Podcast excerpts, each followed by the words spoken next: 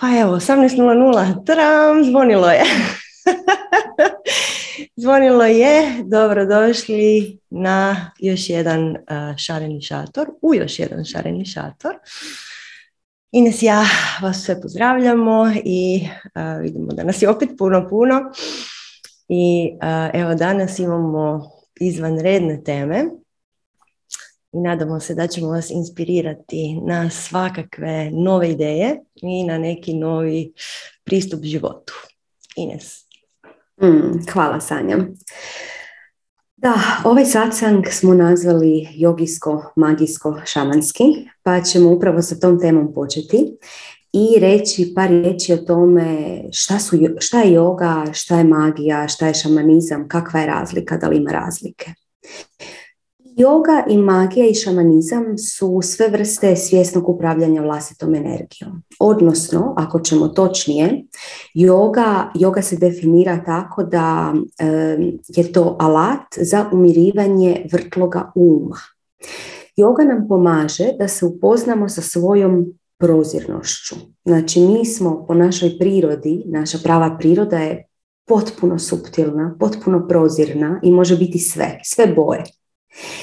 I kako prolazimo kroz život, tako razne boje iskušavamo i onda zaboravimo da smo prozirni, pomislimo da smo neka boja i onda nastavimo život kao jedna jedincata boja. A možemo biti sve boje. I zapravo yoga nas uči tome. Yoga nas podsjeća da smo prozirni i pomaže nam da, na tome da dođemo do svoje prozirnosti. Magija, magija već pomalo zahtjeva da smo prozirni jer kada smo prozirni, onda možemo svašta raditi, svakakva upravljanja energijom i onda možemo ovaj dio biti sve. A šamanizam, šamanizam je također i put postajanja prozirnim, ali i mnoge, mnoge tehnike kada smo prozirni, šta i kako sa energijom. Sanja? Hvala ti, draga. Prozirni smo. Mi kad kažemo šta znači biti proziran, znači moći vidjeti svijet na pa jednoj malo drugačijoj razini. I, I magija, i šamanizam, i tantra, i yoga, i sve drevne znanosti uvijek, uvijek, uvijek kreću iz iste postavke. Kao što je Ines rekla, to znači svjesno upravljati svojom energijom. I šamanizam kao jedna drevna znanost svijeta. Znači šamanizam nije samo šamani u Južnoj Americi pivaju ovasku. To je, to je jedna definicija onako laička toga.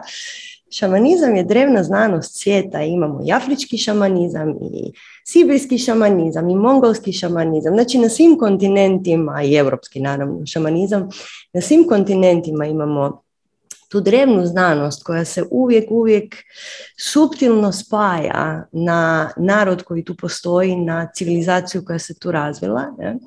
I znači svi kontinenti, sve rase, svi narodi imaju svoj vlastiti šamanizam. I on je u svojoj biti isti i samo su rituali možda malo drugačiji. I to je nešto što mi zovemo zapravo prirodnom magijom. Jer šamanizam svih nas kreće od ideje da smo svi mi jedno. Da postoji ta jednost svega što postoji, ta kreacija, kako mi to volimo nazvati, univerzum, sve što jest. I da samim time što mi jesmo jedno, postoji ta međuzavisnost prirode i ljudi. I zbog toga šamanizmu tražimo moći, nazovimo to tako, kroz prirodne spirite, kroz biljke učiteljice, da, ali također kroz neki prirodni razvoj čovjeka koji bi, znači osoba kad se smiri i uđe u svoju tišinu i radi prakse šamanske, magijske, tantričke, bilo kakve, dopire do znanja koje je duboko skriveno nama unutar nas je. Znači dopire do znanja koje je svugdje u prirodi. I to je cijela ideja šamanizma zapravo, da u kontaktu sa samim sobom dođem do znanja i majke zemlje i velikog duha i svih spirita koji žive oko nas i tako dalje i tako dalje. Možemo ih mi vidjeti, ne vidjeti, nebitno je potpuno. Ono što je bitno kod šamanizma i kod tantre i kod magije uvijek je ista stvar, to je ući u sebe, vidjeti da unutar tebe postoje apsolutno svi odgovori. I tantra i yoga, mislim, yoga je dio tantre, ona je jednostavno dio tog cijelog ogromnog znanja koje je proizašlo iz Veda i Upanišada i tako dalje. Priča uvijek o tome, to je zapravo udžbenik kako radi kreacija. Ne? Odnosno, na koji način mi doista stvaramo naš svijet oko sebe. I Šamanizam je u svojoj, svojoj biti magija, isto kao što je tantra magija, isto kao što je magija magija. tantra je zapravo istočnjačka magija. Ne? A ovo što mi zovemo na zapadu ceremonijalna ili ritualna magija, dakle taj zapadnjački pristup tantri, to je isto, i uvijek ima taj isti princip uronjenja u samoga sebe i rezultat svih tih praksi je ritualno življenje i apsolutna pomnost, znači prisutnost, bivanje u ovom životu sad i ovdje. Jer bivanje sad i ovdje je ono što nas vodi u sreću. I mi svi ne želimo to čut, zato što nam je teško iz nekog razloga, znamo mi naravno koji je razlog, ali teško nam je biti sad i ovdje, jer mi mislimo da je puno produktivnije da naš um brlja na sve strane i planira i radi svašta, umjesto da gleda svoju kreaciju koja je svugdje oko njega. I u temelju i tantre i magije i šamanizma i svih tih starih znanosti, svih tih drevnih, sve prisutnih znanosti, je ta želja da se spojimo, znači ulaskom unutra spojimo se na izvor svega što postoji. I svaka od tih grana magije, tako ćemo je sad nazvati, Inače, magiju eh, na zapadu iz raznih razloga koji nisu sada važni, vrlo često miješaju ljudi sa magičarstvom, sa mađioničarstvom, kako da to kažem, ideš sa onim koji vade zeceve iz, iz, iz šešira i svim tim stvarima. Znači to nema nikakve veze jedno s drugim. I trikovi i magija su spojeni samo iz nekih povijesnih razloga. Tako da magija o kojoj mi pričamo je ono što je Alistair Crowley zvao Magic CK, Znači prava magija koja nema nikakve veze sa vađenjem šešira, odnosno zečeva i šešira, nego e, sa uvijek jedno te istim ciljem koji je svima zajednički i kojeg zovemo veliki rad, a cilj je, pa reći ćemo to, prosvjetljenje. E, mada je ta riječ toliko isprostituizirana da ali dobro. Prosvjetljenje što znači opet spajanje sa izvorom, sa našim izvornim dubinskim znanjem koje već postoji unutar nas. Ne? I ta realizacija da smo mi doista jedno. Ne? I veliki rad znači pridružiti svoje malo ja, velikom ja, višem ja, onom ja koje je puno, puno pametnije upravlja cijelom ovom našom stvarnošću. Eto, to je prilike to. Ines, imaš još nešto za dodat? Evo, nadodat ću još e, jednu stvar, a to je da zapravo možemo vidjeti određene sličnosti koje su vrlo zanimljive jer nam daju pogled na nekakve univerzalne principe. Recimo i u jogi, i u šamanizmu, i u magiji postoji jedan centralni pojam ravnoteže. Znači, mi pokušavamo ući u ravnotežu i sad to zvuči dosta bez veze, kao u ravnoteži sam.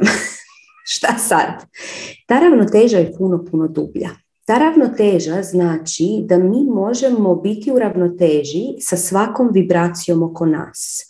Mi da bi to mogli, potrebno je, potrebno je osloboditi, to je ono što Sanja ja stalno pričamo, potrebno je osloboditi svoju energiju, ne imati terete u sebi, jer ako imamo terete u sebi, oni imaju oni nam kvare vibraciju i ne možemo biti u ravnoteži onda smo stalno ili gore ili dole, ali nikad nismo tu i ne možemo komunicirati sa energijama oko nas. Mi možemo manifestirati našu stvarnost tek kad uđemo u ravnotežu sa vibracijama oko nas. Sve dok se ih mi odbijamo ili prijanjamo na njih, mi nismo u ravnoteži. I jednostavno ne možemo, ne možemo ući u tu vibraciju da bi mogli sa njom upravljati. I zato ravnoteža kao jedan središnji pojam imamo u jogi, samadi, imamo u šamanizmu, ajni, eh, u magiji, mislim da nema neki određeni pojam jer ima toliko razne magije, ali postoji ta jedna ravnoteža u koju trebamo ući sa određenom vibracijom da bi sa njome mogli upravljati. Sve te ravnoteže nam ukazuju koliko je nužno raditi na svojoj vibraciji. Jer mi ne možemo raditi ni nekakav e, veliki rad magije, niti razne tehnike šamanizma, niti postići određene, e, određene stupnjeve prosvjetljenja, ajmo tako reći, ako, ako nemamo tu vibraciju u sebi koja se može uskladiti sa svim vibracijama. Eto, Sanja. Mislim da smo sad to definirali. Mislim da ćemo još puno puta to definirati. Tako da sad evo prelazimo na prvo pitanje koje kaže je li za učenje štanga joge bitno imati učitelja ili je to samostalna praksa? Naime, ljudi su dosta zbunjeni sa tom idejama štanga joge, jer to zapravo jest samostalna praksa.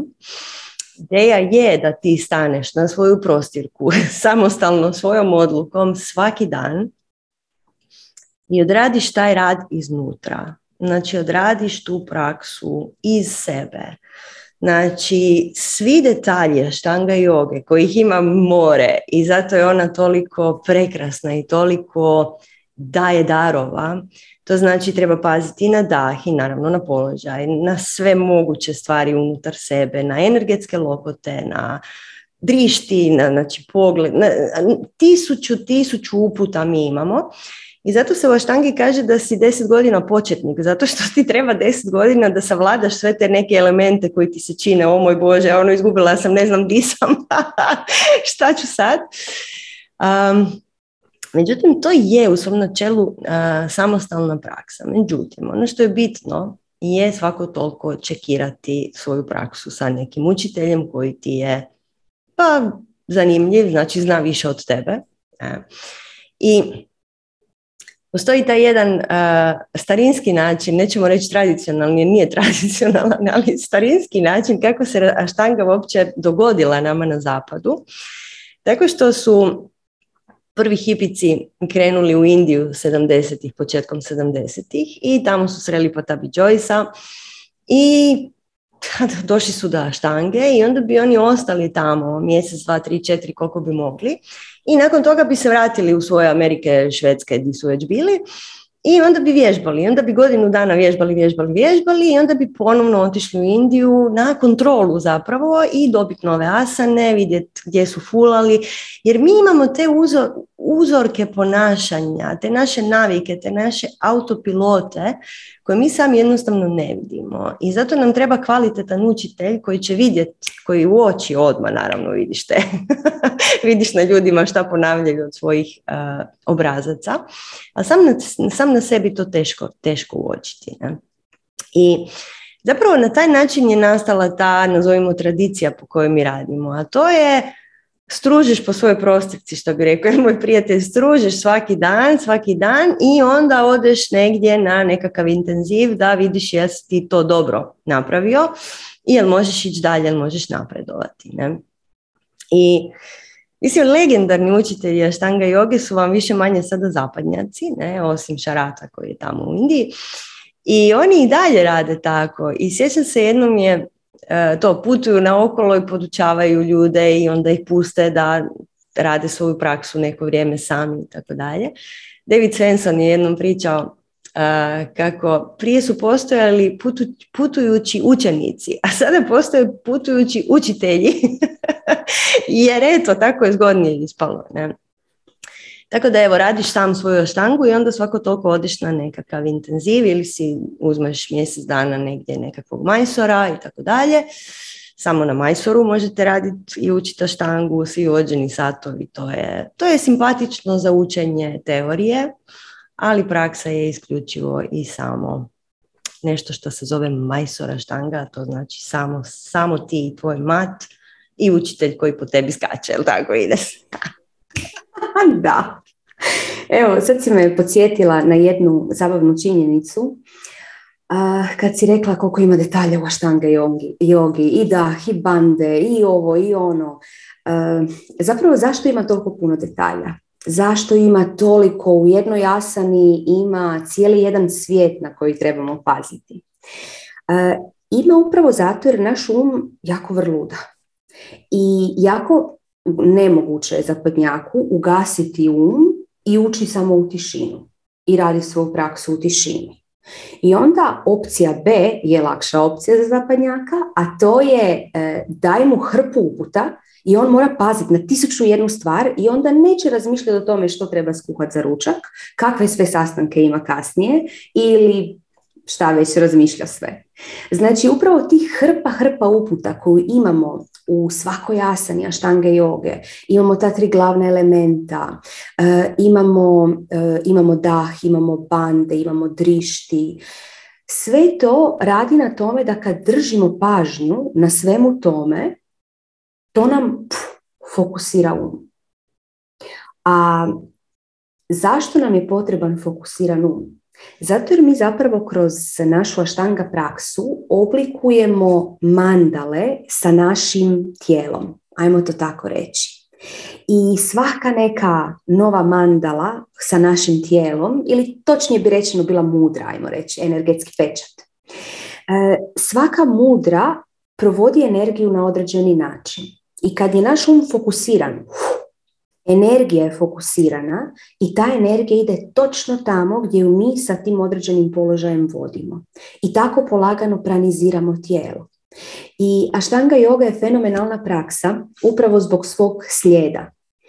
Jer ima zadan slijed, nije poput hm, danas mi se otvaraju kukovi pa ću danas otvarati kukove ili danas mi se nikako ne otvaraju kukovi pa neću otvarati kukove.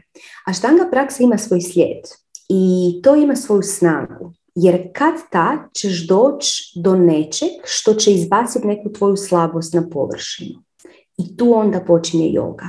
I zato je dobro, barem povremeno raditi uživo sa učiteljem, kad to kažemo ponovno napominjemo ne na vođenim satovima jer to neće dati taj efekt, već majstor satovima.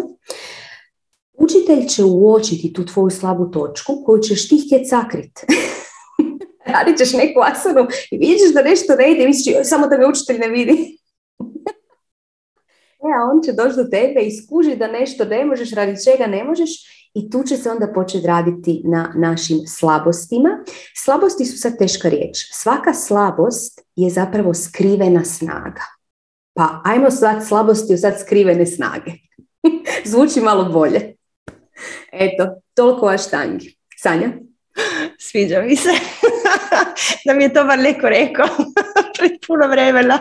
Joj. E, pa da, evo onda ćemo iskoristiti priliku da vas pozovemo na naše povlačenje koje je osmog gdje ćemo ući duboko u aštangu radit ćemo majstora štangu.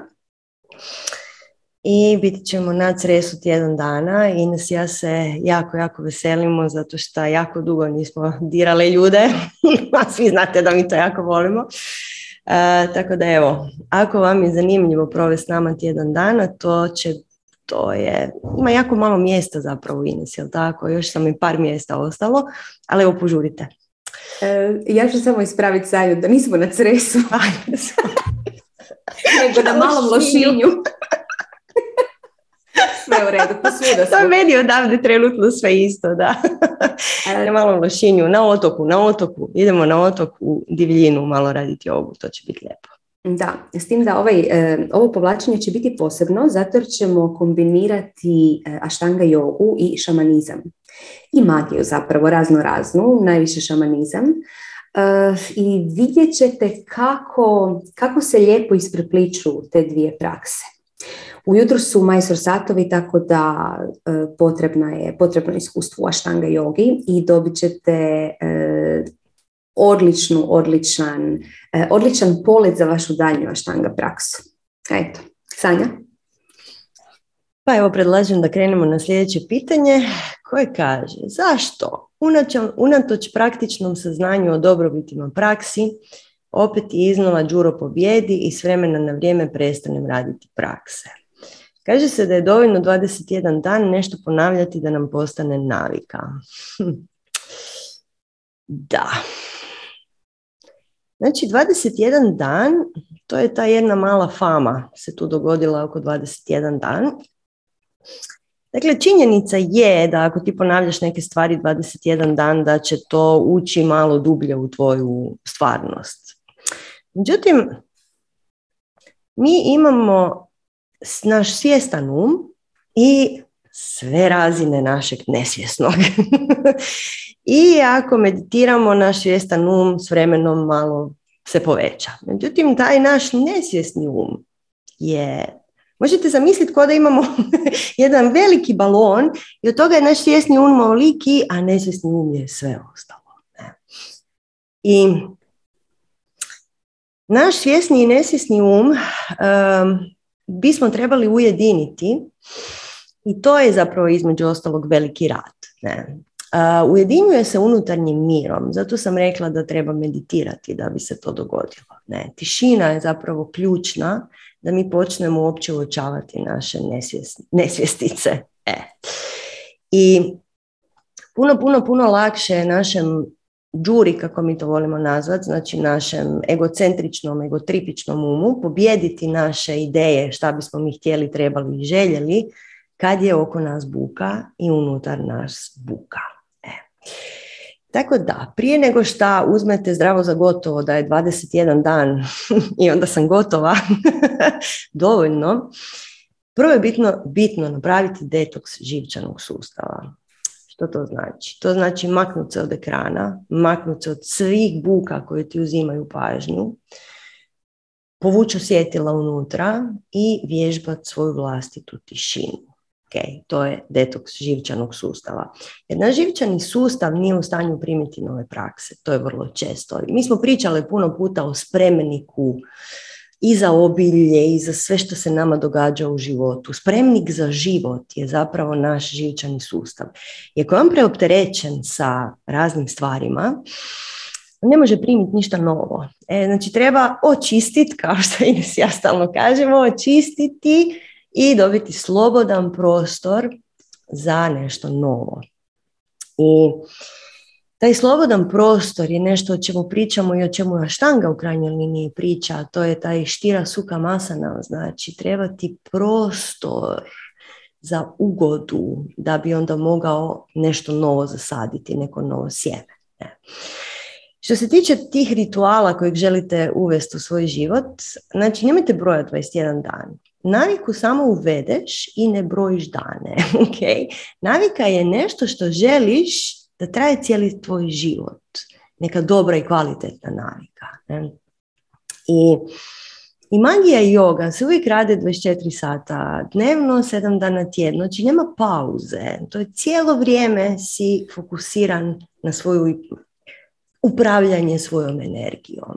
E, znači ritual je cijeli dan i počneš sa malim stvarima koje ti onda stavljaju fokus na to što radiš.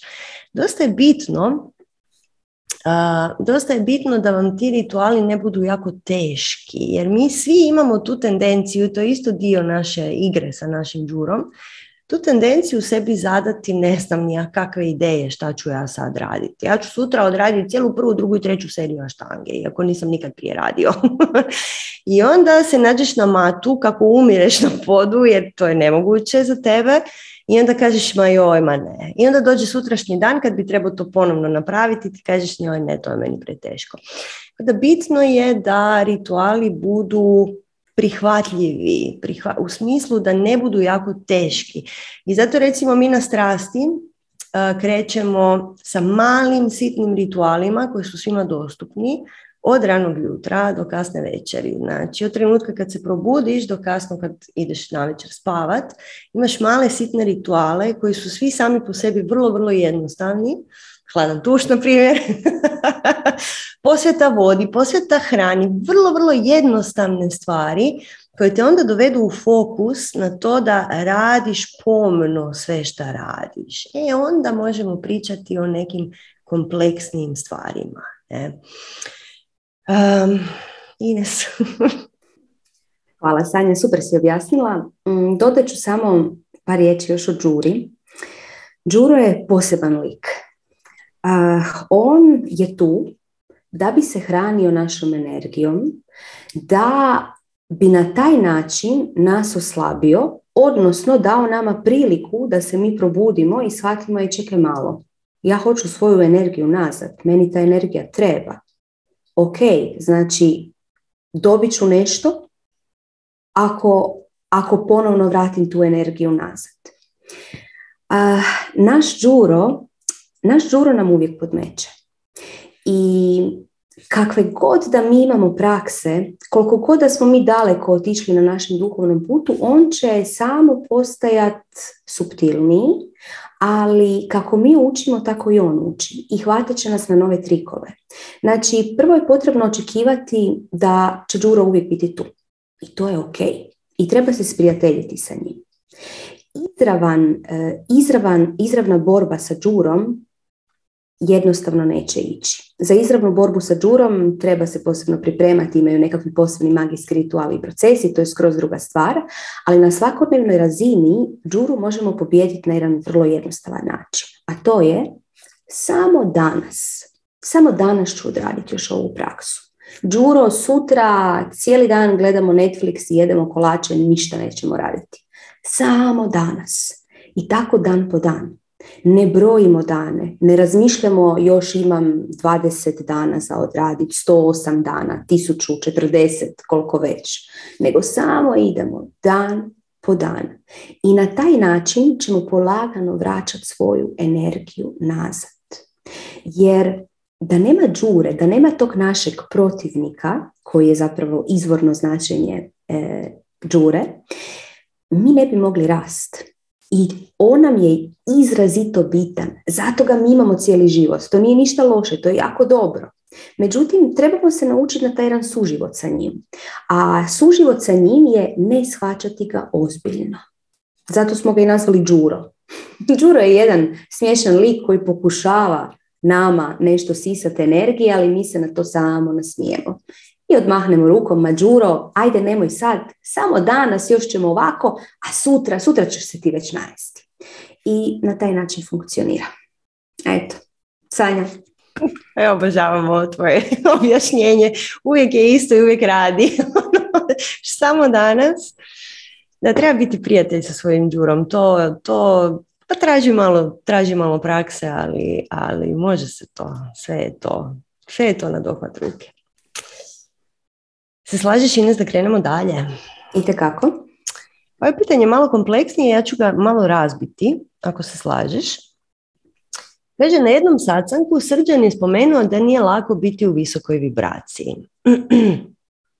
Tada sam imala aha moment jer sam shvatila da sam počela više pušiti kad sam na visokoj vibraciji. Shvatila sam da bukvalno palim cigaretu kako bi nesvjesno spustila vibraciju i vratila se u svoju kutijicu. Ja ću samo tu dodat odmah na ovo. Ovo što smo malo prije pričali o spremniku za energiju. Znači, naš živčani sustav i naš općenito energetski sustav nije naviknut biti na visokoj vibraciji. Mislim, neći je, neći nije, ok. Treba ga lagano, lagano navikavati na to. To znači graditi svoj vlastiti spremnik za visoke vibracije, za obilje, za spremnik u kojem ti vidiš energije, u kojem se možeš malo više poigrati sa kreiranjem svog života i tako dalje, gdje možeš malo lakše pričati sa kreacijom, sa svojim višim ja i tako dalje.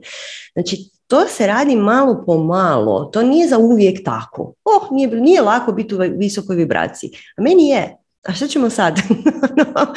e, e, znači, treba lagano, lagano graditi taj spremnik i to se gradi u tijelu. Znači, puno puta smo Ines ja pričale o tome koliko je bitno utjelovljenje. Znači, treba ti fizička praksa, zato je bitna joga, zato je bitna štanga, zato je bitno plesati, zato je bitno se kretati.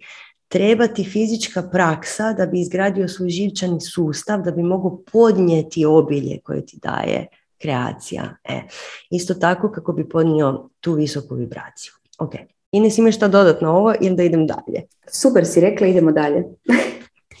Pitanje je, kako se boriti, pazite, boriti, ponašati u visokoj vibraciji? Poslije joge, meditacije, prijatnog razgovora, kad ne možemo da skačemo, igramo se ili ponašamo kao djeca.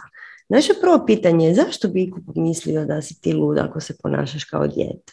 Pa svaka osoba na svijetu želi vidjeti drugu osobu koja je dobre volje, zar ne? Znači tu postoje nekakva uvjerenja koja su tebi, neki srami krivnja koji ti je negdje pobjegao u nekom suptilnom tijelu.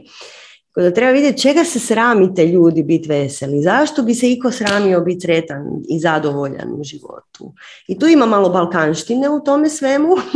Mi na Balkanu imamo tu tendenciju da ne smijem biti bolji od drugih, bla, bla, bla.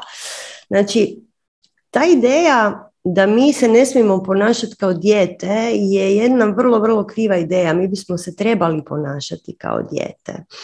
Ali dobro. O, sljedeća riječ ovdje je boriti. Nema borbe.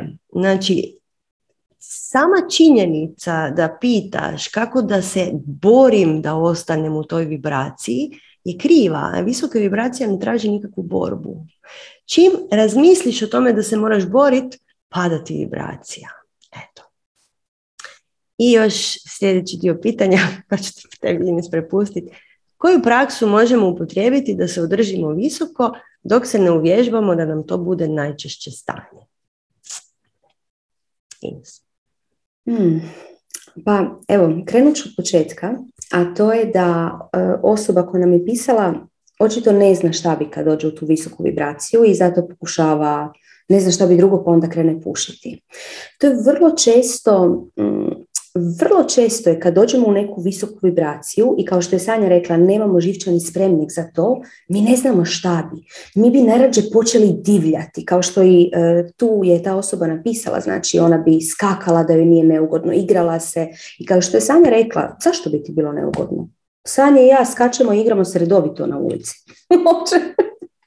uopće ne vidimo u čemu je problem. Znači, definitivno malo poraditi na sramu i na krivnji, jer je to jedan kamen koji te, koji te spušta iz te vibracije i zato misliš da se sa, uh, sa zadržavanjem u visokoj vibraciji trebaš boriti za to.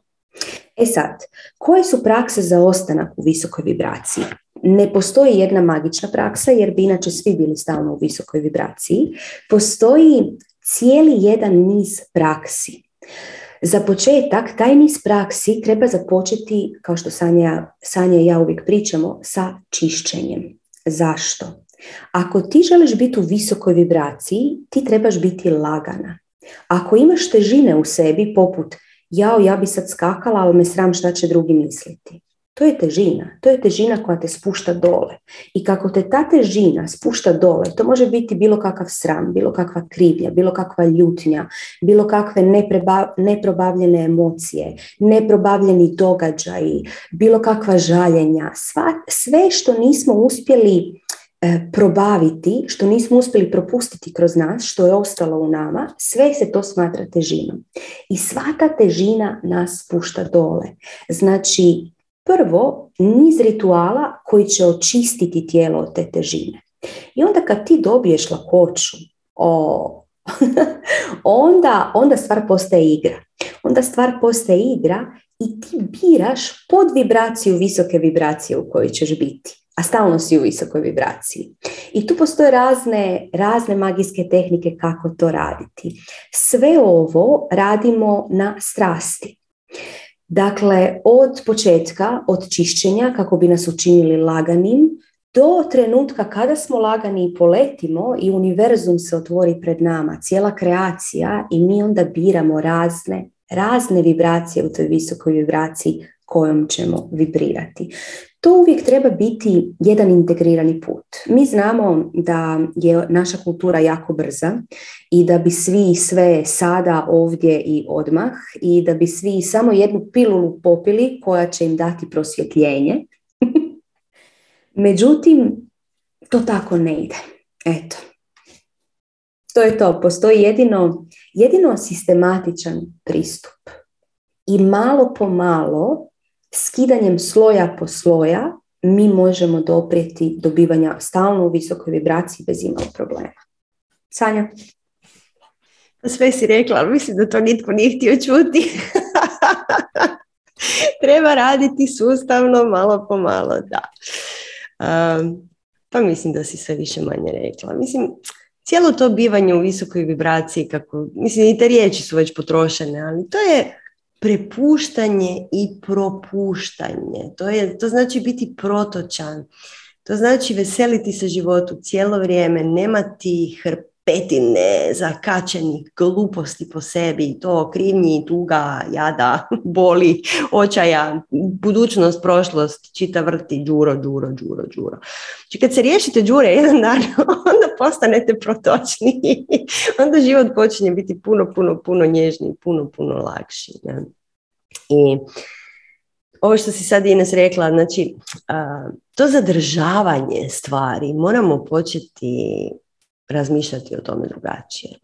Znači, mi pogotovo imamo taj balkanski moment neimaštinje, oskudice i svega ostalog i onda zadržavamo i predmete, i ljude, i sjećanja, i sve moraš zadržati, moraš posjedovati jer nemaš ništa.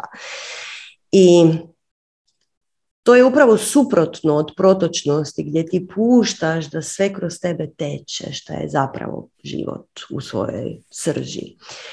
I kako zadržavamo predmete ljude i sve ostalo, svoje misli, svoje emocije, ništa kroz nas više ne može teći. Mi smo doslovce zaštopani sa događajima koji su se dogodili pre 30 godina. Ko se toga sjeća šta te briga? šta te briga više sve to? E, ali mi imamo zamjeranja i ljutnje i ovo i ono i sto emocija koje nismo pustili da prođu kroz tijelo. A naše tijelo je brutalno inteligentno i ono želi propustiti i sjećanja i emocije i sve što dobije ono želi propustiti. To je prirodni mehanizam, to je način na koji radi kreacija.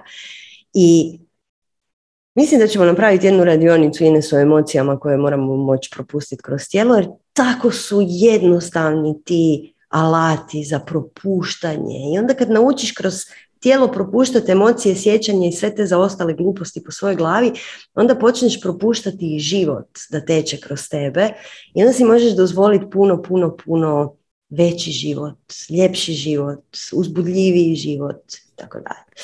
Ali dobro, sad sam zabrijala, malo idemo dalje. Može? ok, kaže pitanje. Možete li mi dati tehnike kako iz sebe izbaciti ogromnu količinu ljutnje? Ines, hoćeš ti malo. Hvala. Da, ogromna količina ljutnje. Pa prije nego što damo par prijedloga na koji način se to može izbaciti, reći ćemo jednu stvar. A to je da bilo što što imamo u sebi, bilo kakva blokada, bilo kakva tama, recimo ljutnja, to je naša slabost ili skrivena snaga. Sjećate se što smo rekli. Međutim, skrivena snaga se zove skrivena snaga. Zašto? Zato jer je skrivena. skrivena je u toj ljutnji. I onda što god da imamo tamo u sebi, bilo kad ne želimo ju samo, od, mislim želimo ju otpustiti, ali u tom otpuštanju želimo dopustiti da se ona raspakira i da mi vidimo učenje koje smo trebali dobiti u njoj. Jer ako se mi naljutimo i to se ispucamo na nečem, mi ćemo se sutra ponovo naljutiti. Jer u nama postoji neka rana koja privlači ljutnju. Znači, mi smo uvijek za nerješavanje nekakvih simptoma, već rješavanje izvora. I to je ono bitno. Bitno je iscijeliti tu ranu na koju se ta ljutnja iznova hvata i hvata. Jer ako si puna ljutnje, znači da ima nešto na što si ti uhvatila. Da ti, nisi, da ti nemaš ranu na koju se može uhvatiti ljutnja, ti bi kroz svijet prolazila, tebe ništa ne bi naljutilo. Zamislite taj divan život. Idete kroz svijet i ništa vas ne može naljutiti.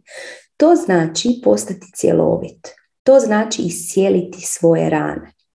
I to je, to je zapravo jedna od najsnažnijih tehnika zaštite. Jer vas nitko ne može napasti sa ničim. Nikakav psihički napad se ne može desiti na vas, jer nema ništa na što se taj psihički napad može zalijepiti. Dakle, stvarno se potrudi raditi jedan sustavan rad na sebi. E sad, kako, kako se riješiti, to je kako izbaciti ljutnje?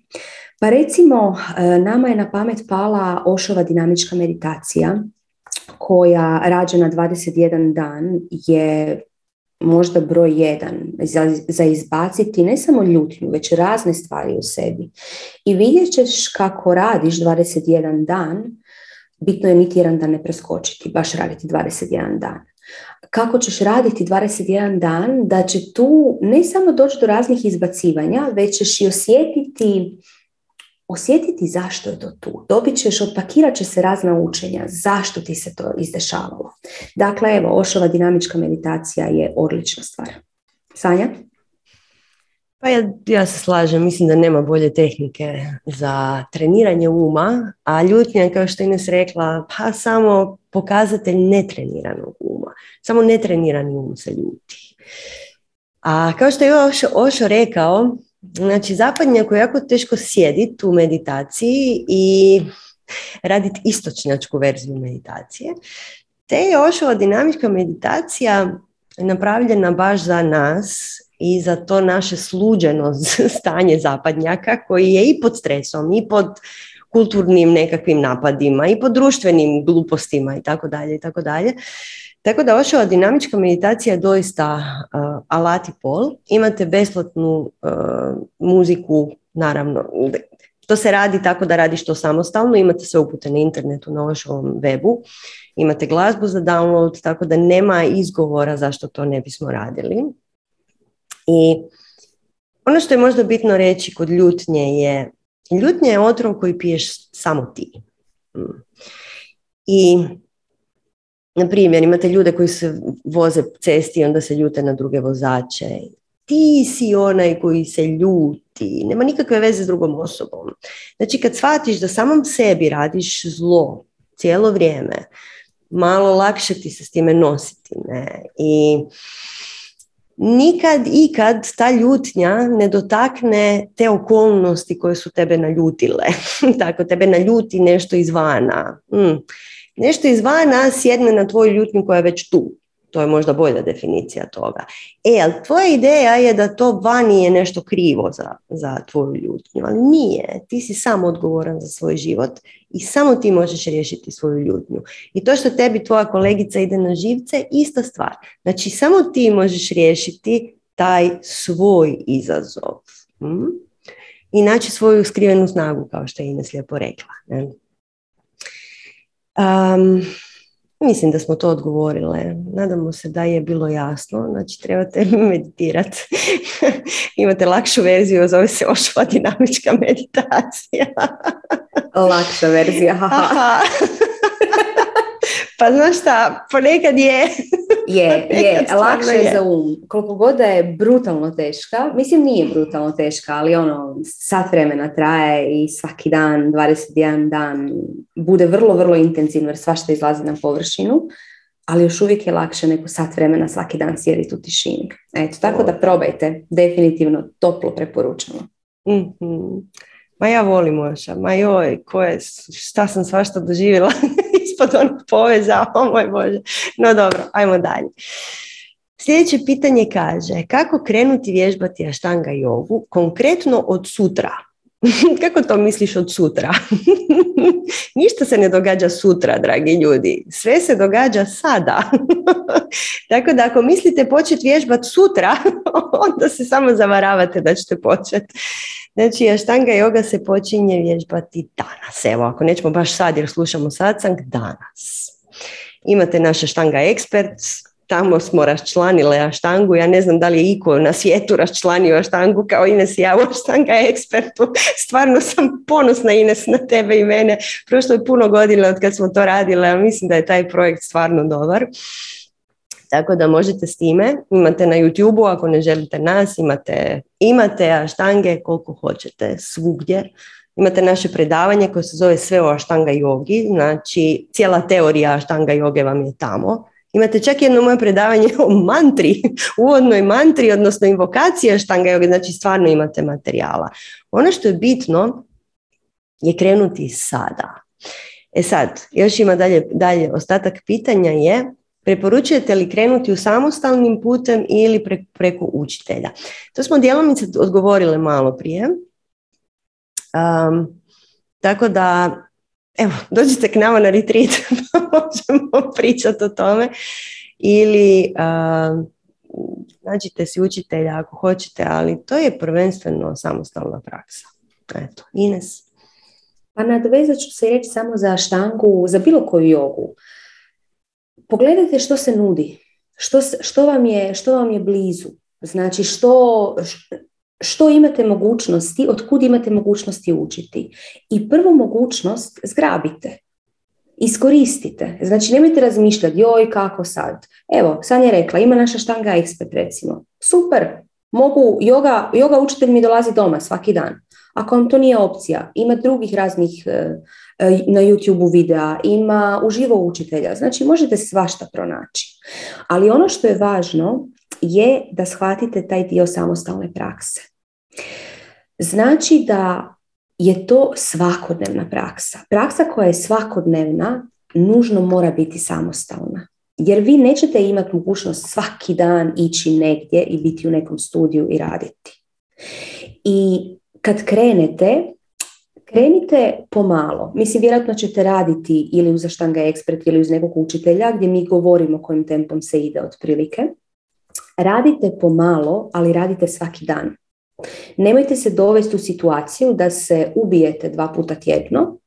Rađe radite pomalo, ali da radite svaki dan. Odnosno šest dana tjedno se radi aštanga, tradicionalno subotom ili po novom nedeljom se ne radi i na moon days, to znači mladi mjesec i puni mjesec. Ostale dane svaki dan radite aštanku.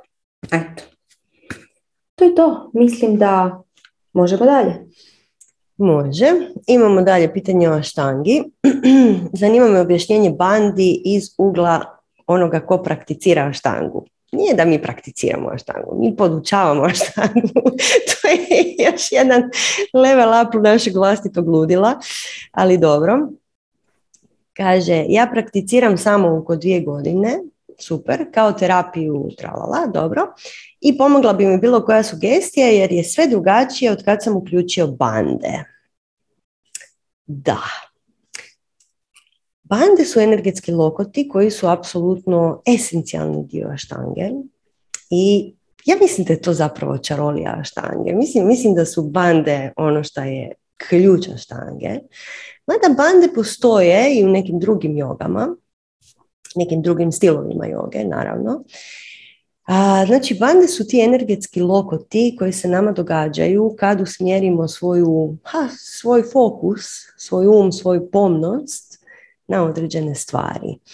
I bande ili energetski lokoti su pa ja mislim jedan od prvih koraka za to svjesno upravljanje energijom, odnosno za put u magiju. Jer mi na našem matu svaki dan zapravo radimo magiju kad radimo aštangu. Što to znači? To znači ulazimo još dublje u sebe i vidimo svoj ludi um, vidimo šta smo kreirali krivo ili dobro. Vidimo što želimo i od sebe, i od tog dana, i od tog mata, i od svega što imamo u životu. Tako da, kad uključite bande, onda kreće prava magija aštange. Ines, ćeš ti malo konkretnije bande objasniti. Pa da, evo, samo bi se dotakla još jednog detalja. Znači, nama je Željko poslao ovo pitanje u kojem, koliko sam ja shvatila, on piše nisam siguran da li je moja praksa u tom osjetljivom segmentu na pravom putu. Željko, ne možemo ti odgovoriti je li tvoja praksa bandi dobra. znači, čak i kad gledamo uživo nekog, bande su suptilne bande se dešavaju unutar tijela i ona su, kao što je Sanja rekla, energetski lokoti. E, međutim, rade se sa fizičkim mišićima.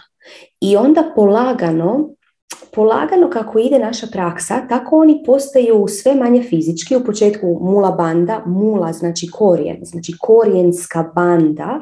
E, banda dolazi, isti je korijen riječi kao to bind, vezati, u smislu spojiti integrirati.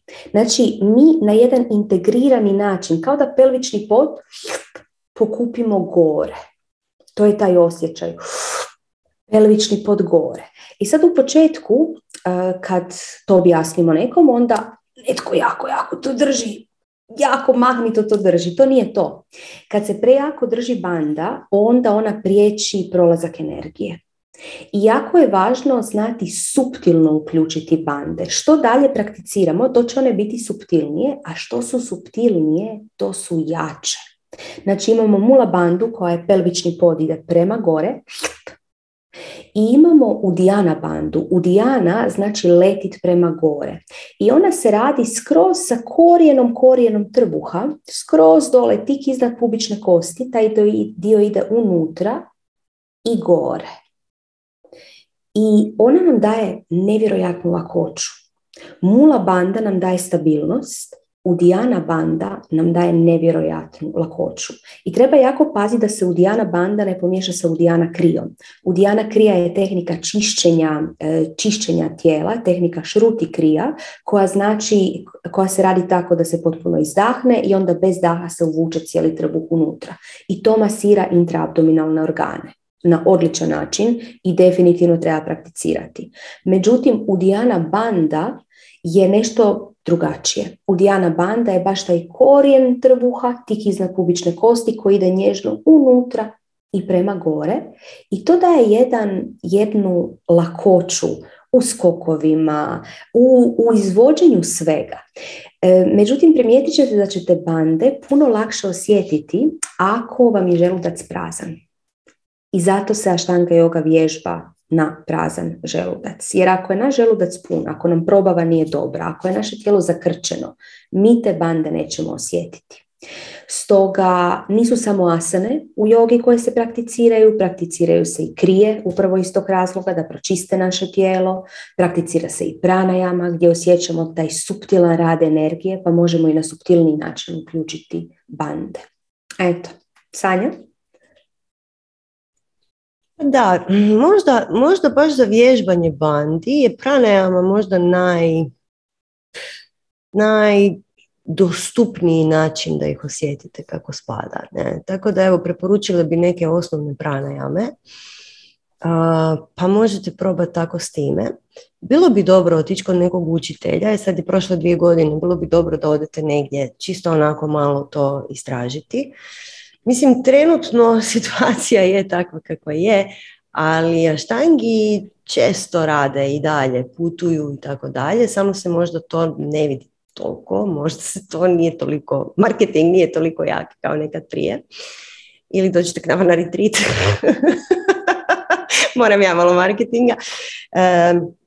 a probajte si naći ipak nekog učitelja koji makar gostujući učitelj za jedan vikend, evo, možda ne znam, dođe neko ili iz Hrvatske ili iz Srbije. U Srbiji imate odličnih učitelja štanga joge. Znam da putuju, tako da u Bosni pretpostavljam da isto ima neko, pa možda negdje bliže možete se samo zaletiti na dan, dva, tri, čisto da neko to malo pogleda izvana. Eto.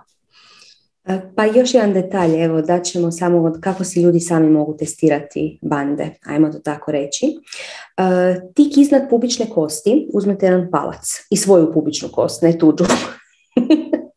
znači, sa svojim palcem, tik iznad pubične kosti, gurnete palac unutra i onda aktivirate bande. Ako se palac podigo, aktivirali ste ih.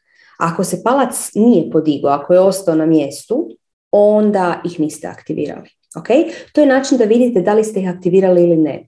E, ne može vam dati subtilnost, da vidite kako, kako bi one trebale biti subtilne, ali to i tako i tako je unutarnji osjećaj koji ćete trebati razvijati sami. I nemojte se bojati ako u jednom dijelu prakse zaboravite ah, pa ja više ne držim bande, jer to je normalno. Vidjet ćete da neke pozicije zahtijevaju jače bande, neke slabije bande i samo se iznova na to podsjećati.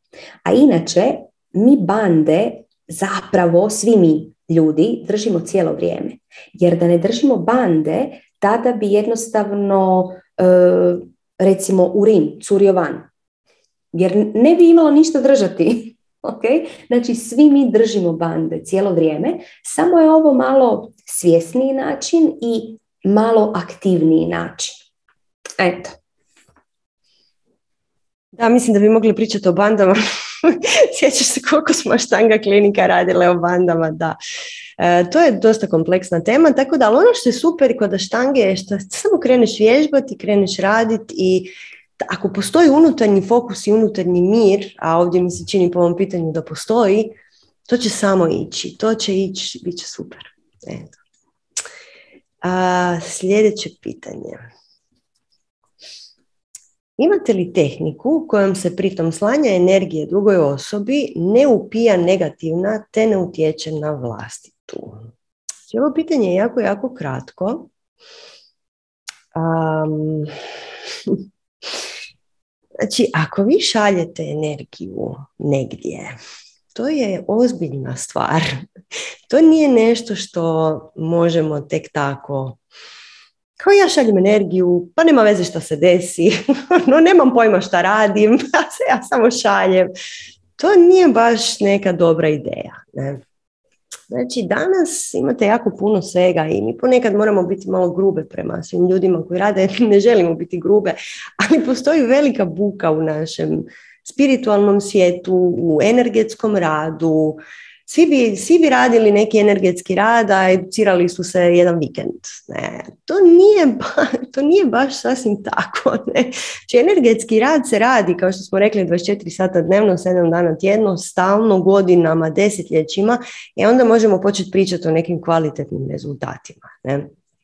Jer um, mala je razlika između crne i bijele magije. Okay? Crna magija samo znači da utječete na ljude bez njihovog pristanka, između ostalog. Ne? Ali čim ste nas pitali ovako jedno pitanje, to znači da ne znate šta radite. Treba se educirati i vježbati, treba imati prakse tu i svaka prava edukacija traje. Ljudi, ne možete u jedan vikend, ni u jedan mjesec naučiti ništa novo posebno. Jer svaka prava edukacija je sustavan rad ne? i traži puno, puno širenja komfort zone, traži puno, puno, puno, puno prakse i u svaku pravu svaki, svaku pravu edukaciju u energetskom radu je uvijek, uvijek, uvijek uključena zaštita. Mislim, prvo što radiš u energetskom radu je zaštita. Uvijek. I čak i kad radite neke stvari koje vam se ne čine da su jako bitne, recimo evo ja sam dugo, dugo desetljećima se zezala sa tarotima i tako dalje i mislim samo moji prijatelji su dobivali čitanja, ne radim ja to profesionalno i tako, to je moja, to je moja igralište. I onda bi se nakon čitanja tarota osjećala tako umorno, iscrpljeno. I onda bi se pitala, pa dobro, šta je meni? Ne? Ono, ja, ja sam samo uki igrač, ja nisam nikad bila na učenju tarota. I međutim, onda kad sam počela sustavno učiti magiju, onako kako spada, a ne samo nešto što se meni čini iz ove tradicije i one tradicije, nego kako treba. Prvo i osnovno što sam dobila je uputa o zaštiti. Onda sam ja naravno tu uputu primijenila čim sam sljedeći put otvorila te karte. I gle čuda, više nakon čitanja nisam bila iscrpljena. Znači zaštita je ključna svakom energetskom radu. To nije sebična zaštita da meni nešto ne bude. to je zaštita našeg energetskog polja. To je dozvola da uopće uđem unutra. To je poštovanje prema energiji, prema energetskom radu, prema svim učiteljima, prema svim spiritima koji su tu pozvani. Tako dalje. Energetski rad je vrlo, vrlo kompleksna stvar. I nije poanta u tome da će vas neko napast imate jednu super priču, Alistair Crowley, pitali su ga da li bi ti, kako bi ti reagirao da te neko proba energetski napast a, ili magijski? On kaže, pustio bi ga. Znači, ako me pokušava energetski napast, znači da je pre, pre slab da bi mi išta napravio, a ako je dovoljno jak, neće me nikad ići napast. Jer vi sa edukacijom o energetskom radu, bilo koje vrste, magiji, šamanizmu, šta god, vi dobivate tu svjesnost o nevjerojatnoj važnosti i moći tog energetskog svijeta u kojem svi mi živimo i to poštovanje prema svemu tome u čemu svi mi živimo. Ne? I recimo u ceremonijalnoj magiji se radi taj lesser banishing ritual of the pentagrams, odnosno mi smo to preveli u osnovni ritual pentagrama imat ćemo uskoro radionicu i toga ako vas zanima. To je znači prvo što radite u ceremonijalnoj magiji prije nego što uopće znate da ste ušli u ceremonijalnu magiju je taj osnovni zaštitni ritual. To je prvo što se događa. Nakon toga možemo pričati dalje. U šamanizmu prvo što će se dogoditi bilo gdje. Mislim, meni su na rođendan u šamani radili molitvu sedam smjerova prije nego što krenemo u rođendansko slavlje. Znači, apsolutno bilo, bilo čega, šta god da se dohvatiš, prije toga radiš molitvu sedam smjerova. znači, ritual zaštite. Okay? E, tako da e, mi na strasti radimo isto tako rituale zaštite čim osjetimo da su ljudi spremni. Tako da hoću vam reći, šta god da radili s tom energijom koju šaljete na okolo, trebate se educirati malo više o tome i trebate naći metodu s kojom ćete prvo i osnovno napraviti zaštitu polja, a onda početi raditi taj energetski rad. Ines. Da, zašto nam je zaštita važna?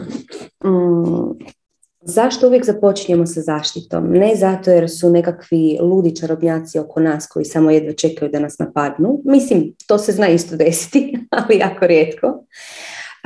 Stvar je u tome što mi smo, svi mi smo ti koji nesvjesno napadamo druge ljude sa bilo kakvom ljutnjom, sa bilo kakvom ljubomorom, sa, sa bilo, kakvim, bilo kakvim poticajima koje šaljemo drugim ljudima, mi njih možemo napasti. I možete osjetiti da nakon druženja sa određenim ljudima se možete osjetiti kao da ste potpuno iscrpljeni. Zato jer su vas napali. Zato su vas napali, vezali se na vas i jednostavno vas dodatno oslabili. Zašto? Zašto se to dešava? To se dešava zato jer mi na sebi imamo potencijale, imamo neriješene stvari u nama koje su kao rane na našoj energetskoj jezgri, na našoj energiji cjelokupnoj i na te rane, na našoj energiji se lijepi određena tama. I to je onima koji su u magiji, onima koji su u svjesnom upravljanju energiju, energijom svima jasno i zato čim neko krene se baviti bilo kakvim svjesnim upravljanjem vlastitom energijom i dolazi u interakciju sa drugim energijama, bilo ljudskim, bilo nekakvim drugim, prva stvar je zaštita.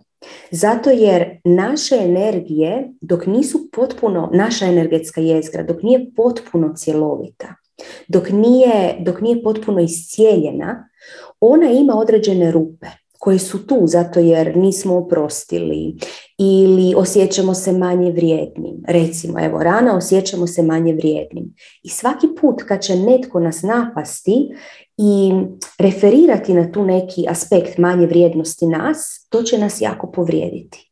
Mi da nemamo ranu manje vrijednosti, netko nas može izvrijeđati ne znam kako, te sve kristalizirane energije, a to se doslovce vidi kad se vidi energetski kao kristalizirana energija, kao strelice, mačevi, noževi, kao svašta. Znači, te kristalizirane energije će se samo odbiti od nas, jer nema tog magneta koji privlači. Znači, najbolja zaštita je zapravo postati cjelovit, iscijeliti sebe u potpunosti. Dok se to ne desi, imamo priručne zaštite, kao što je Sanja spomenula pentagrami, Sanja će imati uskoro radionicu, dakle evo pozivamo te možda da isprobaš to jer to je relativno jednostavan alat s kojim se možeš poslužiti i mislim da ga Sanja može kombinirati sa bilo kojom tehnikom koju radi, ali to ćeš ti reći. Ili na strasti, na strasti ulazimo malo dublje i na strasti radimo i sa životinjama moći, i pojaseve moći, i razne, razne stvari. Eto, tako da, da, treba zaštita, da, treba znati šta radiš sa energijom, jer ako šalješ energiju, to može biti i štetno. Ok, to isto uzmite u obzir. Kako se, kako se radi crna magija? Pošalje se energija i dotakne se tama nečija. I ta tama puh, se poveća, ta tama se stimulira. I sad ajmo reći da imamo nekog ko je energetski dosta nadaren i ima nekakvo od uvijek ima baš dobar osjećaj energije i zna da može raditi sa energijama, ali ne zna kako. I recimo imamo osobu koja ima rak. i sad je ta osoba krene slati energiju i šalje energiju u taj rak. Ona može oblikovati, imenovati tu energiju kako god, ali šalje energiju u rak.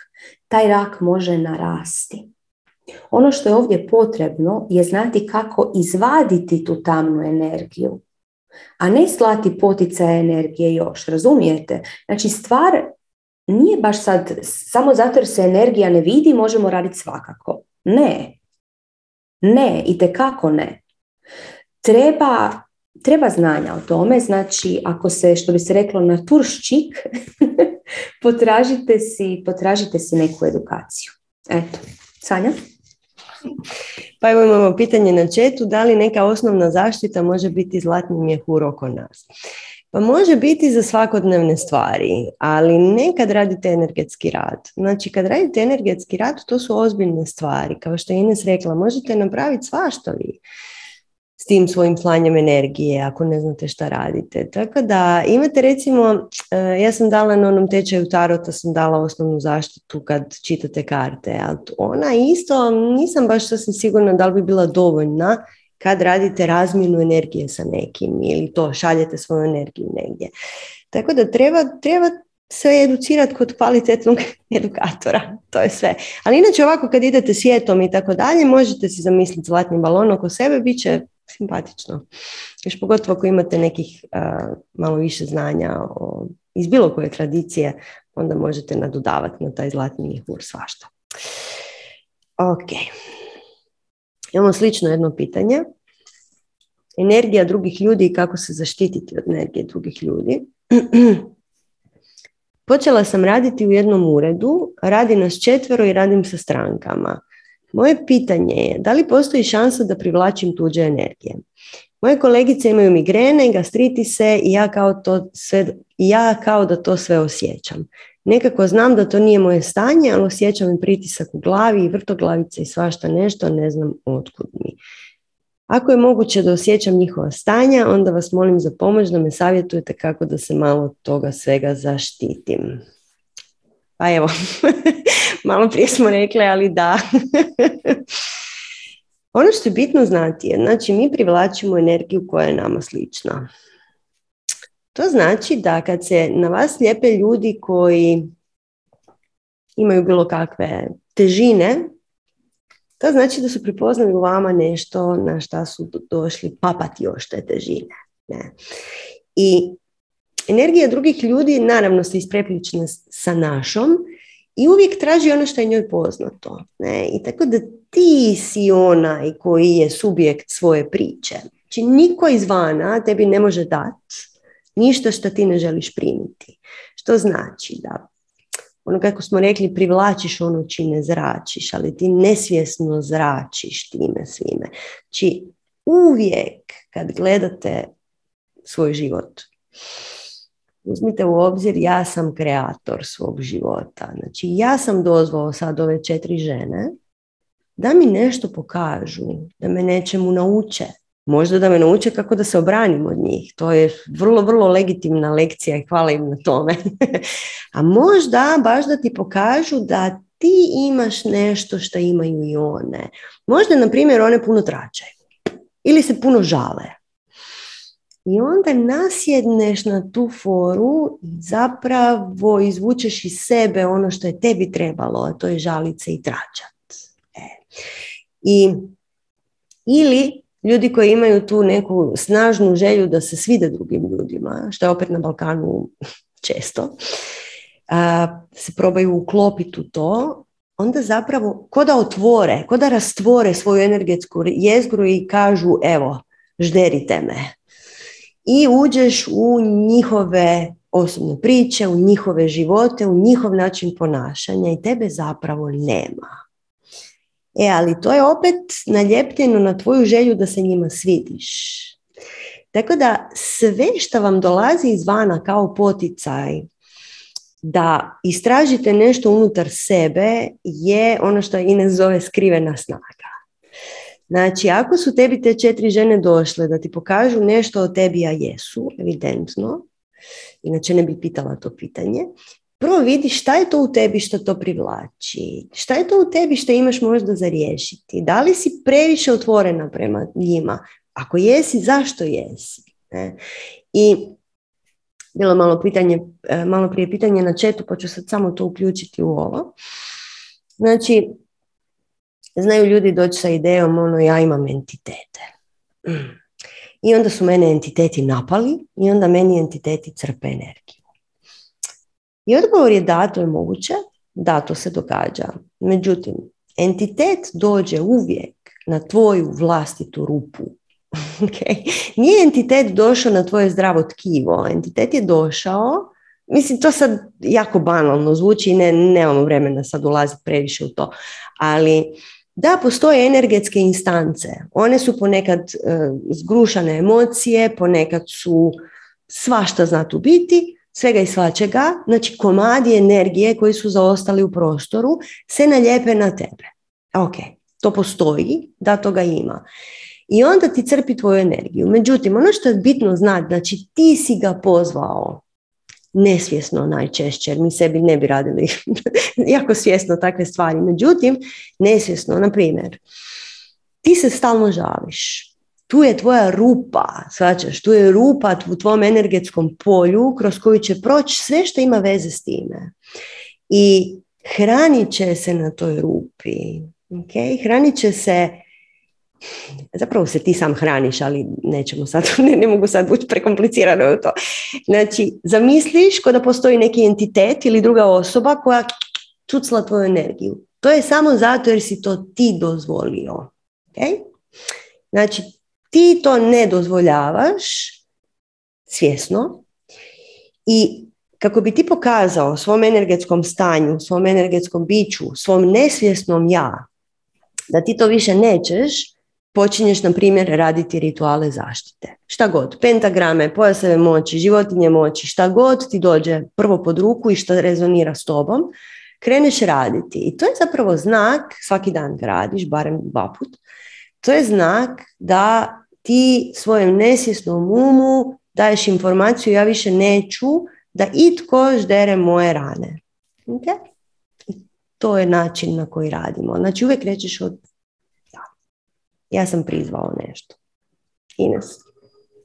Um, nadodala bi da svi rituali zaštite su, nisu cjelovito rješenje. Sad nije imamo rituale zaštite i ja ću tako sad živjeti cijeli život. Mislim, moguće je, ok, ali gledajte kao ritual zaštite kao kad vam rana krvari pa zalijepite flaster. Ok, to je privremeno u redu. Međutim, ono što mi želimo je iscijeliti sebe tako da nemamo te rupe na koje se hvataju razne stvari. Znači, priručno rješenje su rituali zaštite, priručno i nužno rješenje. Dakle, jako važno ih je znati, važno ih je raditi, međutim imati na umu da nije sad, a ja znam rituale zaštite, sve četiri u zrak i više ne moram ništa raditi. Ne, radimo na tome da svaki put kad neko nas uspije dotaknuti sa nečim, da pogledamo, aha, na koju moju rupu su se oni zakačili. Tako i ti isto vidi. uh Što su oni u meni dotakli, kao što je Sanja rekla, to može biti svašta, zbog čega sam ja ušla u tu vibraciju sa njima. A jedan od načina kako možeš izaći iz te vibracije je kao prvo da prestaneš hraniti njihovu osobnu priču. Šta to znači? To znači da svaka osoba ima, osim onih koje, koji su svjetlosni ratnici, svaka osoba ima svoju osobnu priču. To, su, e, to je niz isprika, to je niz žaljenja, to je cijeli jedan niz, to su najčešće tragedije ili u najveselijem slučaju drame naših života koje smo pisali, koje zapravo su niz isprika i niz žaljenja zašto nešto nismo napravili i zašto nešto ne možemo. I kada mi uđemo u osobnu priču zajedno sa nekim, recimo, prijateljica nam priča kako nema novaca. I sad mi se tome pridružimo i kažemo, joj, znam jako ti je teško, sve je poskupilo, je vidjela kak je benzin otišao gore i onda i vi krenete u to da vi isto nemate novaca i kak ste vas dvije jadne. To je ulaženje u nečiju osobnu priču i podržavanje nečije osobne priče. Šta to znači? To znači da su se dva džura našle i pričaju međusobno i hrane se međusobno. Ok? I tu ćete se osjetiti iscrpljenim. Vi ako ne hranite nečiju osobnu priču, već imate određenu, određenu obranu od te osobe. Znači ne hraniti tuđu osobnu priču. To možete na razne načine, ali ne dati se upetljati u ta žaljenja, u te, ba, kakve god priče već ljudi sebi pričali i ne ih podržavati u tome. Jer to je medvjeđa usluga i za te isto ljude. Znači, ne podržavati osobnu priču i ono što je uvijek korisno je pokrit prostor ispod pupka. To može biti samo dlanom, to može biti da zavežete jednu posebnu maramu koja će biti baš, koja će imati, nije stvar u marami, da se razumijemo, nije sad stvar da je to magična marama koja će spriječiti. Stvar je u namjeri. To je ono što je bitno. Stavite nešto što ćete nositi sa namjerom da zaštiti vaše područje ispod pupka. Područje ispod pupka je važno energetsko središte iz kojeg često komuniciramo sa drugim ljudima i ne želimo da se taj prostor pod navodnicima zagadi sa energijama koje, kojima ne želimo biti u doticaju. I još jedna stvar, kontakt očima.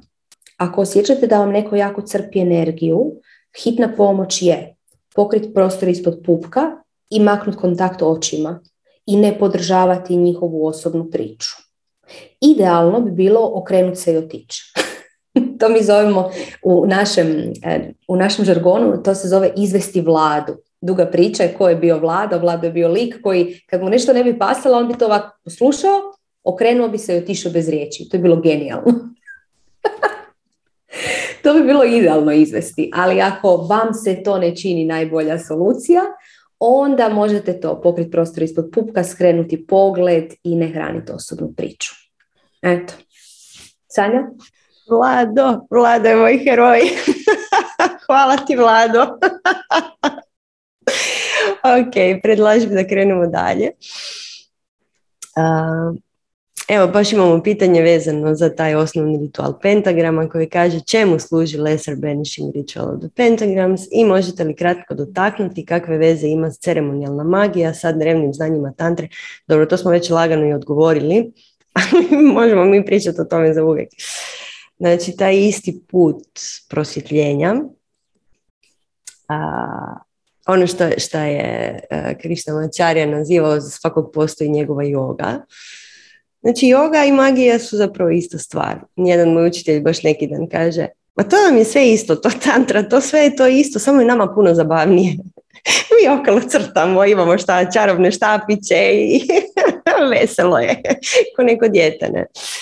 Što se tiče osnovnog rituala pentagrama, to je doslovce svakodnevni ritual za protjerivanje, znači banishing, protjerivanje istjerivanje svega onog što ne, ne, ne pripada u moje vlastito polje. Zapravo ovo o čemu smo sad malo prije pričali, ne, o, zapravo cijeli sat o čemu smo pričali, a to je kako iz svoje energetskog polja maknuti sve ono što tebi zapravo ne paše, jer nije tvoje.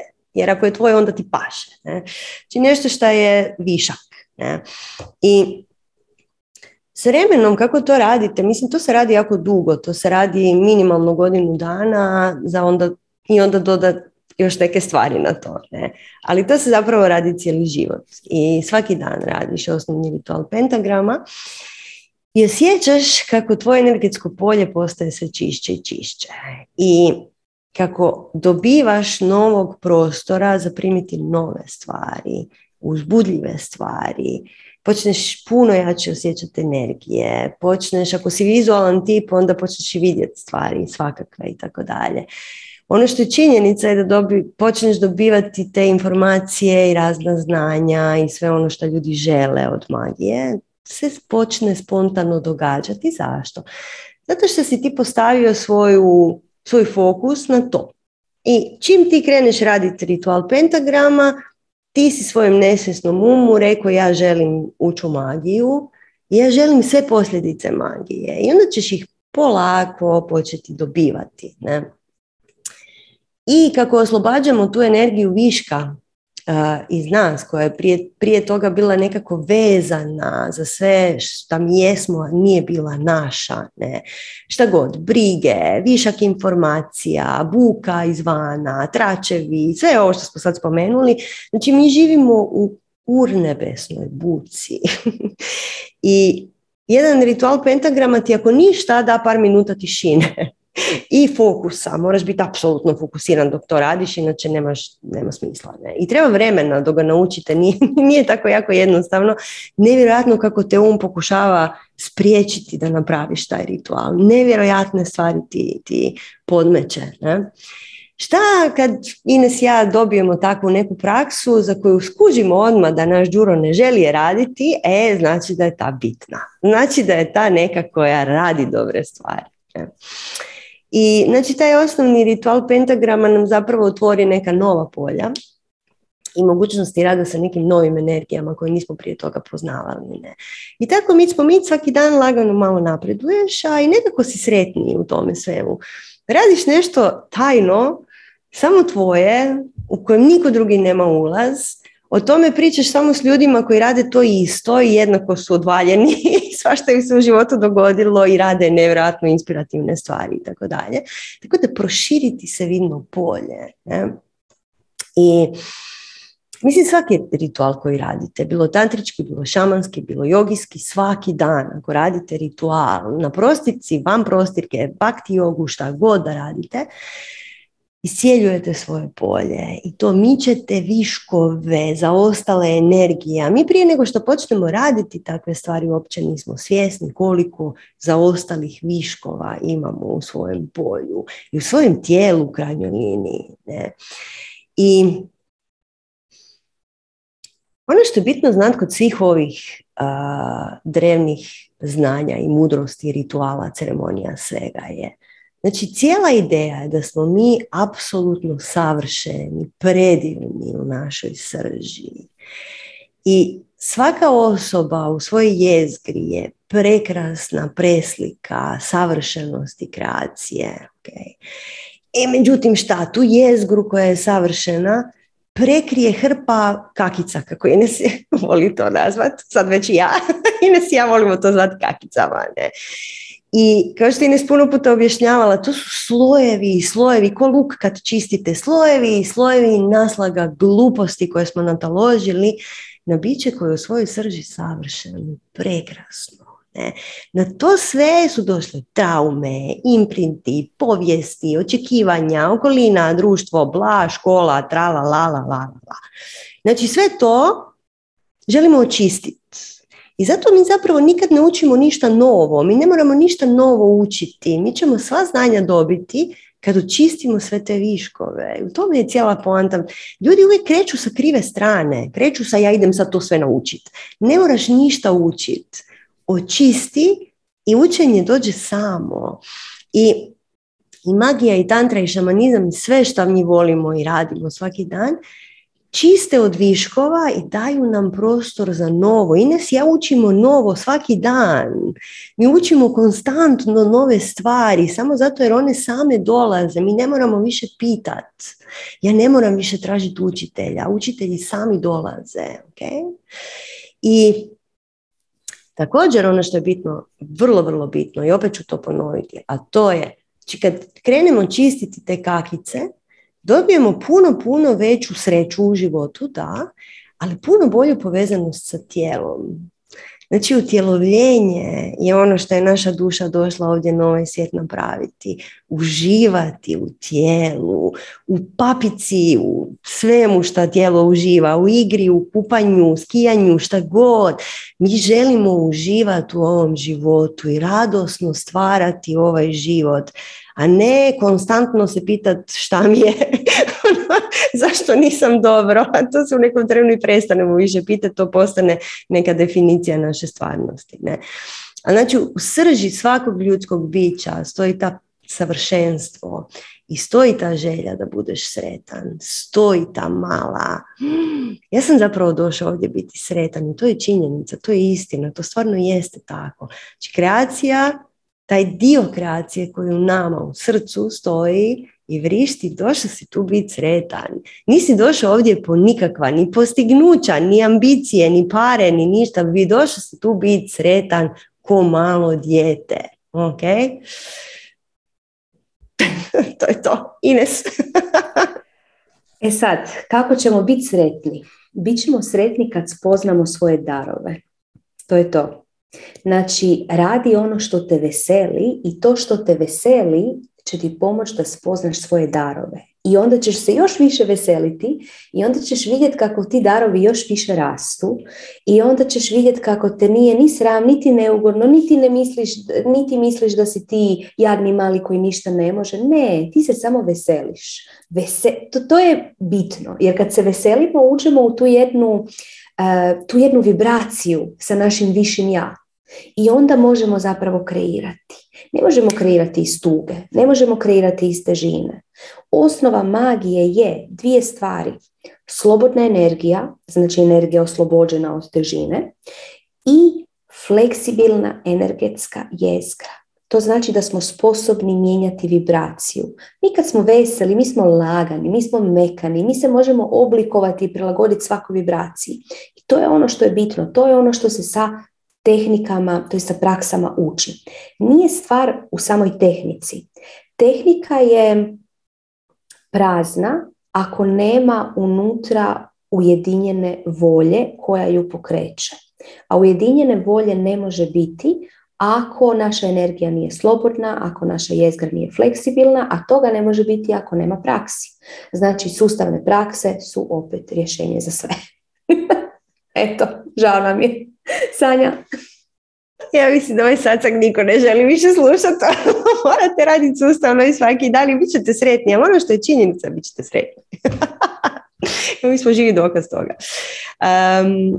mislim da možemo krenuti dalje.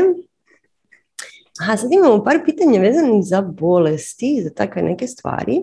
Zanimljiva su pitanja. Kaže... Um, malo je čudno pitanje pa ću ga ja pročitati ovako kako je. Manifestiranje realnosti je fantazija dovoljna za povjerovati da čuda postoje. Pa je li moguće da se u taj izazov manifestiranja upustimo svi mi sa željom da manifestiramo lijek koji u ispitivanju za djevojčicu Milo od 9 godina koja boluje od neizlječive bolesti? Um, Ines, ćeš ti krenuti? Hoću. Evo, krenut ću početak. E, za početak ćemo reći da nemojte podcjenjivati današnju djecu. Današnja djeca su vrlo često kristalna djeca i ona se, ona potpuno drugačije vide stvarnost. Ona, ona sa izazovima koji se nama čine ovo je kaos, njima su njima su jedan vrijedan doprinos njihovom putu. Svaka duša ima svoj put. Svaka bolest s kojom, smo, s kojom smo došli, genetska bolest možda ili bilo koja druga bolest, je ovdje da nas nešto nauči. I da, mi možemo se skupiti i krenuti, krenuti utjecati na stvarnost da se manifestira taj lijek. Um, postoji, postoji učenje od Lynn McTaggart, mislim da se zove Powerful Eight, Sanja ispravit ćeš me ako je krivo, koja je baš radila istraživanje i vidjela je da kada bi se našlo osam ljudi, sedam bi meditiralo za tog jednog, da bi nevjerojatne benefite imali upravo ti ljudi koji su slali energiju.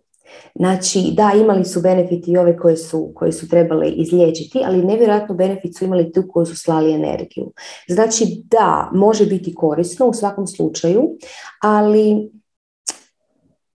nemojte ulaziti u, nemojte ulaziti u žaljenje djevojčice, nemojte ulaziti uh, u osjećaj da je ona nemoćna, nemojte, nemojte potkopavati njezinu moć. Promatrajte tu, znamo da sad ovo zvuči grubo, ali svaka bolest je dio igre. I pitanje je da li ćemo mi izvući učenje iz te igre ili nećemo izvući učenje. Današnja djeca, kristalna djeca imaju nevjerojatnu sposobnost izvlačenja učenja i njihova razina igranja ove igre je daleko, daleko iznad svih nas. Znači, bez žaljenja, e, bez, bez neke težine, ući u tu manifestaciju, okupiti se, sa što ne? Eto, Sanja? Da, bitno je uvijek od kud krećemo sve te naše neke ideje i procese. Ne? Znači, koju vrstu energije ulažemo u to? Kao što je Ines rekla, ako krećete sa idejom ja sad očekujem da ću to popraviti, da možda bolje da uopće ne krenemo. Ako krećete sa idejom radosti, ljubavi bez očekivanja, znači bezuvjetne ljubavi, sa idejom, gle, vidi, ovaj je izazov tu, možda baš zbog mene, da ja probam ovu metodu i možda, ko zna, popravim svoj život, mnoge druge živote, ili se ne desi ništa. Jer vrlo često u ovakvim situacijama, kad imamo malu curicu, još se zove Mila, još ima devet godina, mislim, već ti se srce ti se rastopi kad to uopće samo čuješ. Ne? Imamo tendenciju ući iz sažaljenja, ne iz pravog suosjećanja. Ne? I imamo tendenciju petljati se u put jedne duše, kao što je Ina sada rekla. Ne? I znači treba biti vrlo, vrlo jasan sa tim šta dajemo mi u taj proces? Jel dajemo sreću, radost i veselje jer smo dobili sad ovaj izazov i sad idemo vidjeti kako ćemo s njime? Ili dajemo muku, jad, žaljenje i joj šta se nama sad to događa i zašto baš njoj, bla, bla, bla. E, znači, tu, tu treba dobro izvagati. I ako krećemo u nekakve takve eksperimente, radosno i bez očekivanja, onda takvi eksperimenti mogu biti i tekako uspješni. Zato što postoji, postoji taj, kao što je ne spomenula, tih moćnih osam Znači, grupna magija, grupna magija je nevjerojatna i zato mi čekamo ovih 144 tisuće probuđenih da probude cijeli svijet, da napravimo jedan zajednički ritual i da onda samo završimo sa svim ovim glupostima i počnemo svi biti sretni. No, znači, postoji velika, velika moć u ritualu koji je rađen u grupi. Znači ritual koji je rađen u grupi je ceremonija zapravo. I sa svakom novom e, osobom energija eksponencijalno raste. Znači ako je vas dvoje imate dva puta energije, ali ako je vas troje imate četiri puta više energije. Ako vas je imate osam puta više energije. Ako vas je petro imate šestnaest puta više energije. Znači to stvarno naraste i to imate Einstein vam je to pisao u teoriji polja, nije to ništa sad šamanski ni magijski, nego to je način na koji radi svemir. Ne? I Međutim, prije nego što u magiji izvedemo bilo kakav takav grupni ritual za liječenje, prvo se radi. Treba pitati bilo koji divinacija koju radite, šta god, tarot, kugle, čitanja ovoga i onoga, bilo šta. Znači, prvo što se radi je da li postoji potreba za time, da li je ova ceremonija potrebna. Jer kao što je Ines rekla, Mila, kao i svi mi, smo se rodili ovdje svjesno i namjerno. Možda trenutno smo nesvjesni, ali rodili smo se tu svjesno i namjerno. I ona nosi učenje za sebe, za vas, za nas, za sve nas, koga god. I sad, znači prvo pitanje u svakoj ceremonijalnoj magiji za iscijeljenje je da li je ova ceremonija uopće potrebna. Ako je odgovor da, nakon toga morate pitati za dozvolu. Znači, ta osoba koja, kojoj radite iscijeljenje mora dati vrlo, vrlo jasnu dozvolu.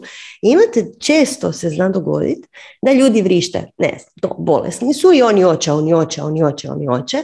Međutim, onda se dođe na taj ritual i dođe x ljudi i svi se obuku i naprave sve što treba, poslože sve kristale, elemente, sve što već se radi i onda se prvo, ne znam, baci tarot ili pita na bilo koji način je ova ceremonija potrebna. Ako je odgovor potvrdan, ok, idemo dalje. I onda se pita osoba da li stvarno želiš iscijeljenje i odgovor je ne. Tako da, treba biti oprezan s time. Eto, to je samo nešto što, što uh, Ines ja uvijek sa, pa savjetujemo. Ne volimo mi savjetovati, nego evo pitali ste mi vam kažemo. Znači, bitno je naučiti šta je tu učenje, šta je, zašto je ta bolest nastala, gdje je tu lekcija. E. Ok, da zvuči jako grubo kad mi o tome ovako pričamo, ali uh, Evo, probajte, probajte i vidite šta je doista najbolje za Milu i za sve vas. Možda vama treba iscijeljenje. Ines, ćemo dalje. Može, idemo na sljedeće pitanje. Češ ga ti pročitati? Može. Skratit ću ga malo. Voljela bih da čujem vaše mišljenje o bolestima, posebno onim teškim, na primjer rak. Kako i zašto takva iskustva trebamo? Što je sa našom energetskom jezgrom kad smo bolesni ili možda postanemo bolesni kad nam je jezgra slaba? S druge strane, ako ne postoji dobro i loše, ako je sve ok, da li to znači da bolest nije ništa loše, nego samo jedno učenje? I ako bolest nije ništa loše, zašto kažu da nam je tada energetska jezgra u lošem stanju? Pa već smo dotakli zapravo, evo ja ću krenuti pa onda Sanja ćeš ti nastaviti.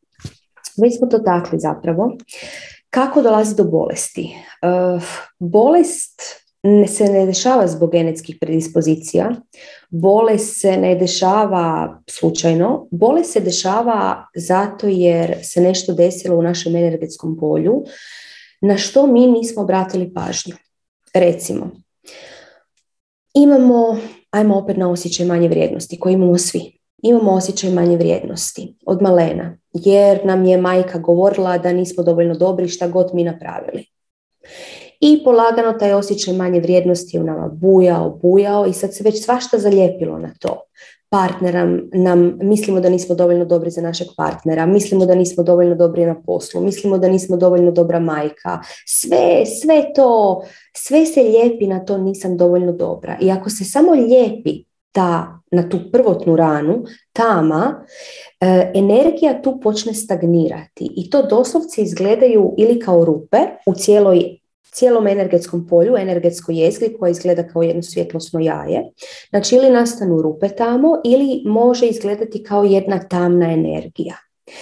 I ako mi ne obraćamo pažnju na to, sa vremenom će se tu razviti bolest na fizičkom tijelu. Zato jer, zato da bi obratili pažnju. Dakle, da, svaka bolest je lekcija. Da li smo trebali dobiti bolest? Nismo. Mogli smo to riješiti prije nego što je došla bolest. Dakle, e, potrebno je prije svega prestanimo zadržavati. O tome je Sanja malo prije pričala.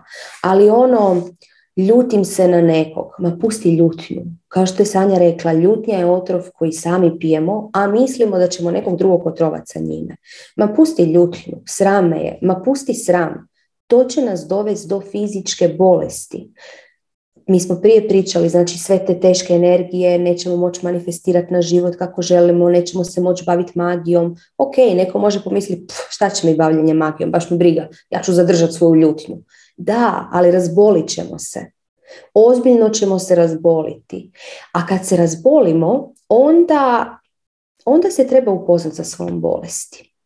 Onda treba prihvatiti svoje stanje bolesti i vidjeti koje učenje nam nosi i kad nam donese to učenje, zahvaliti i otpustiti. Kada smo se razbolili, postoji, postoji put iscijeljenja. Put iscijeljenja koji je na jednoj energetskoj razini koji možemo krenuti raditi. Međutim, ovo je sad jako važno za napomenuti, kad smo bolesni sa nekom ozbiljnom, ozbiljnom bolešću, kada krenemo na taj put iscijeljenja, nije uvijek nužno da će put iscijeljenja donijeti ozdravljenje. Može, ali ne mora. Znači, ajmo probati raditi na tome prije nego što budemo bolesni. Ok? Znači, prestani se žaliti, prestani kontrolirati stvari, prestani se ljutiti, prestani osuđivati, čak i kad misliš da si u pravu. Ha, ja sam u pravu, ha, ne znam, neću sad ništa da nas ne cenzuriraju govoriti, ali uglavnom imate jedna pravednička ljutnja i pravednička osuda. U, te se čuvajte. Bilo kakva neprobavljena emocija koju si mi ne dozvolimo, ostaje u nama, radi bolest. Mi smo ti koji si uzrokujemo bolest i to čak to danas priznaje i znanost, jer nekad je bila znači genetski objašnjeno, a ti imaš određene gene kao tvoji roditelji i ti ćeš sigurno, ne znam, imat e, bolesti krvožilnog sustava. Ne, Svi mi imamo potenciju za sve u našim tijelima.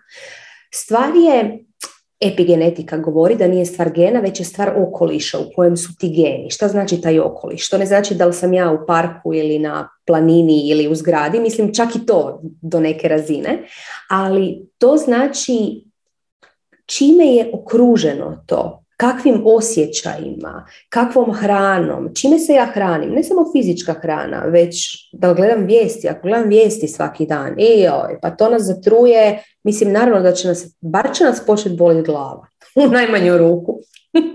A ako i gledamo redovito 30 godina i zbog toga se uistinu brinemo, jer na vijestima nema, rijetko kad ima dobrih vijesti, mislim da ih nema nikad zapravo, ne znam, nisam dugo gledala vijesti, ali uvijek su nekakvi razlozi za brigu na vijestima. I onda ako to stvarno gledate uživljeno, pa vi se samo brinete. Ima, e, Masaru Emoto je radio onu, e, onaj eksperiment sa vodom, kad je slao određene emocije vodi i onda je pokazivao kakvi su kristali. To je jako zanimljivo, to si pronađite, vjerojatno ima i na youtube primjera pa se može vidjeti, ali naše tijelo je oko, ajmo reći, 70% voda Zamislite ako smo mi stalno u vibraciji ljutnje, pogledajte si e, kako je Masaru Emoto e, prikazao kako ljutnje izgleda na kristalima vode. I onda ćete vidjeti u što se vaše tijelo pretvori kad smo ljuti. I sad razmislimo koliko mi imamo tih nekih nesvjesnih reakcija, jer to je, to je ono što je, što je izazov. Izazov je da ne reagiramo nego da smo proaktivni. Znači ne reakcija, već biti proaktivan. Jer kad mi reagiramo na razne stvari, mi smo uvijek, uvijek reagiramo iz naših rana i povećavamo te rane. Znači, biti svjestan što god bude, što god nam neka tama dođe, to je naša skrivena snaga, ta tama. Ta tama nije ovdje da bi nas učinili slabima, nego da bi nam pokazala gdje je naša snaga. Ako mi tu tamu odbijamo i ne želimo ju primijetiti, ta tama će dolaziti samo u sve većim i većim pakiranjima i onda može doći da i kao rak. Sanja? Prekrasno si ovo odgovorila, naprosto mi je žao išta dodat. um, Pa evo imamo još jedno slično pitanje, pa ćemo se malo samo nadovezati. Postoji li magijski ili šamanski postupak za transplantaciju invazivnog tumora, mokračnog mjehura koji je zahvatio unutarnji mišić, tako dalje i tako dalje, očekuje se novi rast. I osoba je žena koja ima 76 godina i mentalitet žrtve i oskudice. Znači, da li postoji magijski ili šamanski postupak za išta? Odgovor je da. Naravno, postoji, postoje. Postupci za sve postoje. Rituali, ceremonije, načini, iscijeljenje, znači u šamanskom, magijskom svijetu je apsolutno moguće, ali ovisi o pacijentu. Apsolutno je moguće da dođeš negdje, da se odradi nad tobom trominutni ritual, nakon kojeg tvog raka više nema nema ga na snimkama, kako se to već zove. To se događa i to je moguće i to vam je opisao, puno njih je pisalo o tome. Mislim da je Greg Braden pisao neku knjigu baš o tome. Znači o energetskim operacijama i takvim nekim stvarima. To je sve moguće. Međutim, kao što je Ines sada prekrasno ovo rekla, bolest je, ovisi o osobi, znači bolest ovisi o pacijentu. I pogotovo kad je to žena od 76 godina koja zadnjih 74 godine ima mentalitet žrtve i oskudice, da li ona stvarno želi iscijeljenje ili želi ostati žrtva? Uvijek se moramo sjetiti da smo mi oni koji prizivamo na sebe sve ono što mi želimo. I dokle god želimo biti žrtve, a svi znamo jako dobro da jako volimo biti žrtve, joj, pa nema ljepšeg nego biti žrtva. I a, bivanje žrtvom je jedan predivan osjećaj nemoći, kad ti više ništa ne moraš, svi su protiv tebe, možeš plakat, možeš vikat, lupat nogama, ponašati se kod derište, Znači, bivanje žrtvom je prekrasno. Bivanje u oskudici još bolje. ja ne mogu. Ja to ne mogu jer nemam. to su sve izgovori našeg đure za ono što mi zapravo doista želimo. Kod svih bolesti uvijek postoji ta jedna mala ideja, a to je fali mi pažnje u životu i onda dozovem bolest i onda dozovem pažnju. I opet grubo zvuči kad mi ovako o tome pričamo, znamo, jasno nam je, ružno je imati bolesti, grozno je jer je to sve u tebi nesvjesno. I zato je kao što Ines rekla malo prije, jako je važno osvijestiti šta sam, gdje sam i tko sam. I to nije lagani put, to je svakodnevni put kroz svakodnevne prakse, ali da, da se. Znači, ono što je znači, bitno znati ovdje je, znači, da li postoji magijski šamanski postupak? Da. Da li je osoba spremna za njega u svojoj ulozi žrtve koja nema ništa, koja ima oskudicu? Upitno je. Ako je osoba spremna i stvarno želi, i stvarno želi, znači njezin nesvjesni dio želi ozdravljenje, onda vam ne treba nikakav šaman, onda će se ozdravljenje samo dogoditi. Ali ako vam treba šaman da vam on izgleda kao aha, sad sam stvarno došao tu i evo iskristalizirao sam ovu svoju bol, sad je vidim tu u kristalu je dobro je, super, to je onda ono što se zove permission sleep, što ne znamo nikako prevesti. Ines ja dugo tražila prijevod za permission sleep. To je znači nekakva dozvola da ja sebi sama dam to iskustvo. Zapravo iscijeljenje je u nama. Međutim, kako se mi ne znamo nositi sami sa sobom, onda nije to, nemamo povjerenja zapravo u sami u sebe i onda sami sebe ne možemo iscijeliti. I onda mislimo da šaman koji je došao i onda je proizveo taj kristal i dao ti ga na ruku, da je on za, zaslužan za to. Zapravo nije. Zaslužan si ti sa svojom odlukom da ti je dosta uloge žrtve i da ti je dosta oskudice i da bi se to sve dogodilo, će treba osloboditi energiju, napraviti spremnik za obilje i za ne bivanje žrtvom nego kreatorom svog života. Šta je jedan proces koji kod nekih traje duže, kod nekih traje kraće, ali traje. Eto, ne znam jesam li ovo odgovorila jer je odgovor predugačak, ali evo Ines imaš nešto za dodat. E, pa na dodaću, da. E, može biti još jedna, e, još jedna verzija, a to je da vam osoba pomaže na tom vašem putu iscijeljenja. Znači da vas vodi kroz to vaše iscijeljenje. Ali za to treba sam bolesnik doći, bolesnik pod navodnicima, doći i tražiti pomoć. Nije dovoljno da netko ima neko ko je jako bolestan i on bi ga rado izliječio pa da li postoji neka tehnika.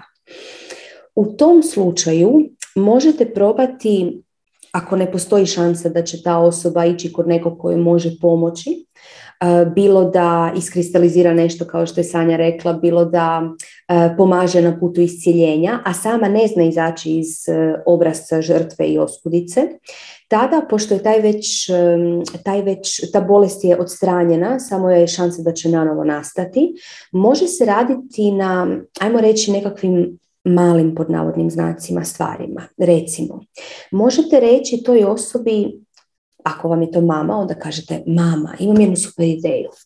Ajde, ajmo se igrat i svaki dan ćemo zajedno napisati 20 stvari na kojima smo jako zahvalni iz cijelog našeg života. I onda ćemo malo pričati o tome. Znači, probajte na te nekakve stvari. Pa onda, kod ljudi koji su u određenim godinama, jako je dobro pričati o prošlim događajima, ali da im ukažete na nekakve stvari koje su zapravo bila učenja za njih. Oni će se uvijek prisjećati nekakvih prošlih događaja koji su možda bili i teški. Probajte tu osobnu priču preokrenuti u priču super junaka Hm, ne znam da li sam sada bila jasna, ali probajte ta njihova prošla žaljenja i bilo kakve težine, probajte im u njima pokazati da osoba sama dođe do toga koliko im je to zapravo bilo od koristi u njihovom životu. I te nekakve takve sitne stvari će pomoći da se malo ta energetska jezgra iščisti. Eto, možemo dalje sanjati. Možemo dalje. Evo sljedeće pitanje je mrnicu dugačko pa ću ga ja malo skratiti. U posljednjih mjesec, dva u više navrata sam se našla u situaciji da pomognem psu na ulici. S tim jadnim napuštenim bićima priče su uglavnom tužne.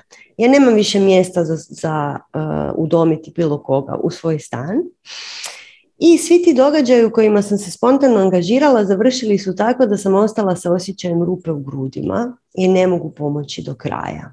I sad sam jako tužna, jako pretužna i izbjegavam šetnje da ne bih srela slučajno koju lutalicu.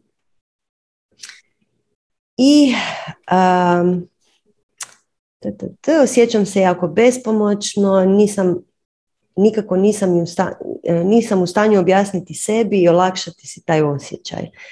Usuđujem se pretpostaviti da je ovo ili neka bitna lekcija za mene ili je takva moja burna reakcija pokazatelj neke moje slabosti koju nisam svjesna.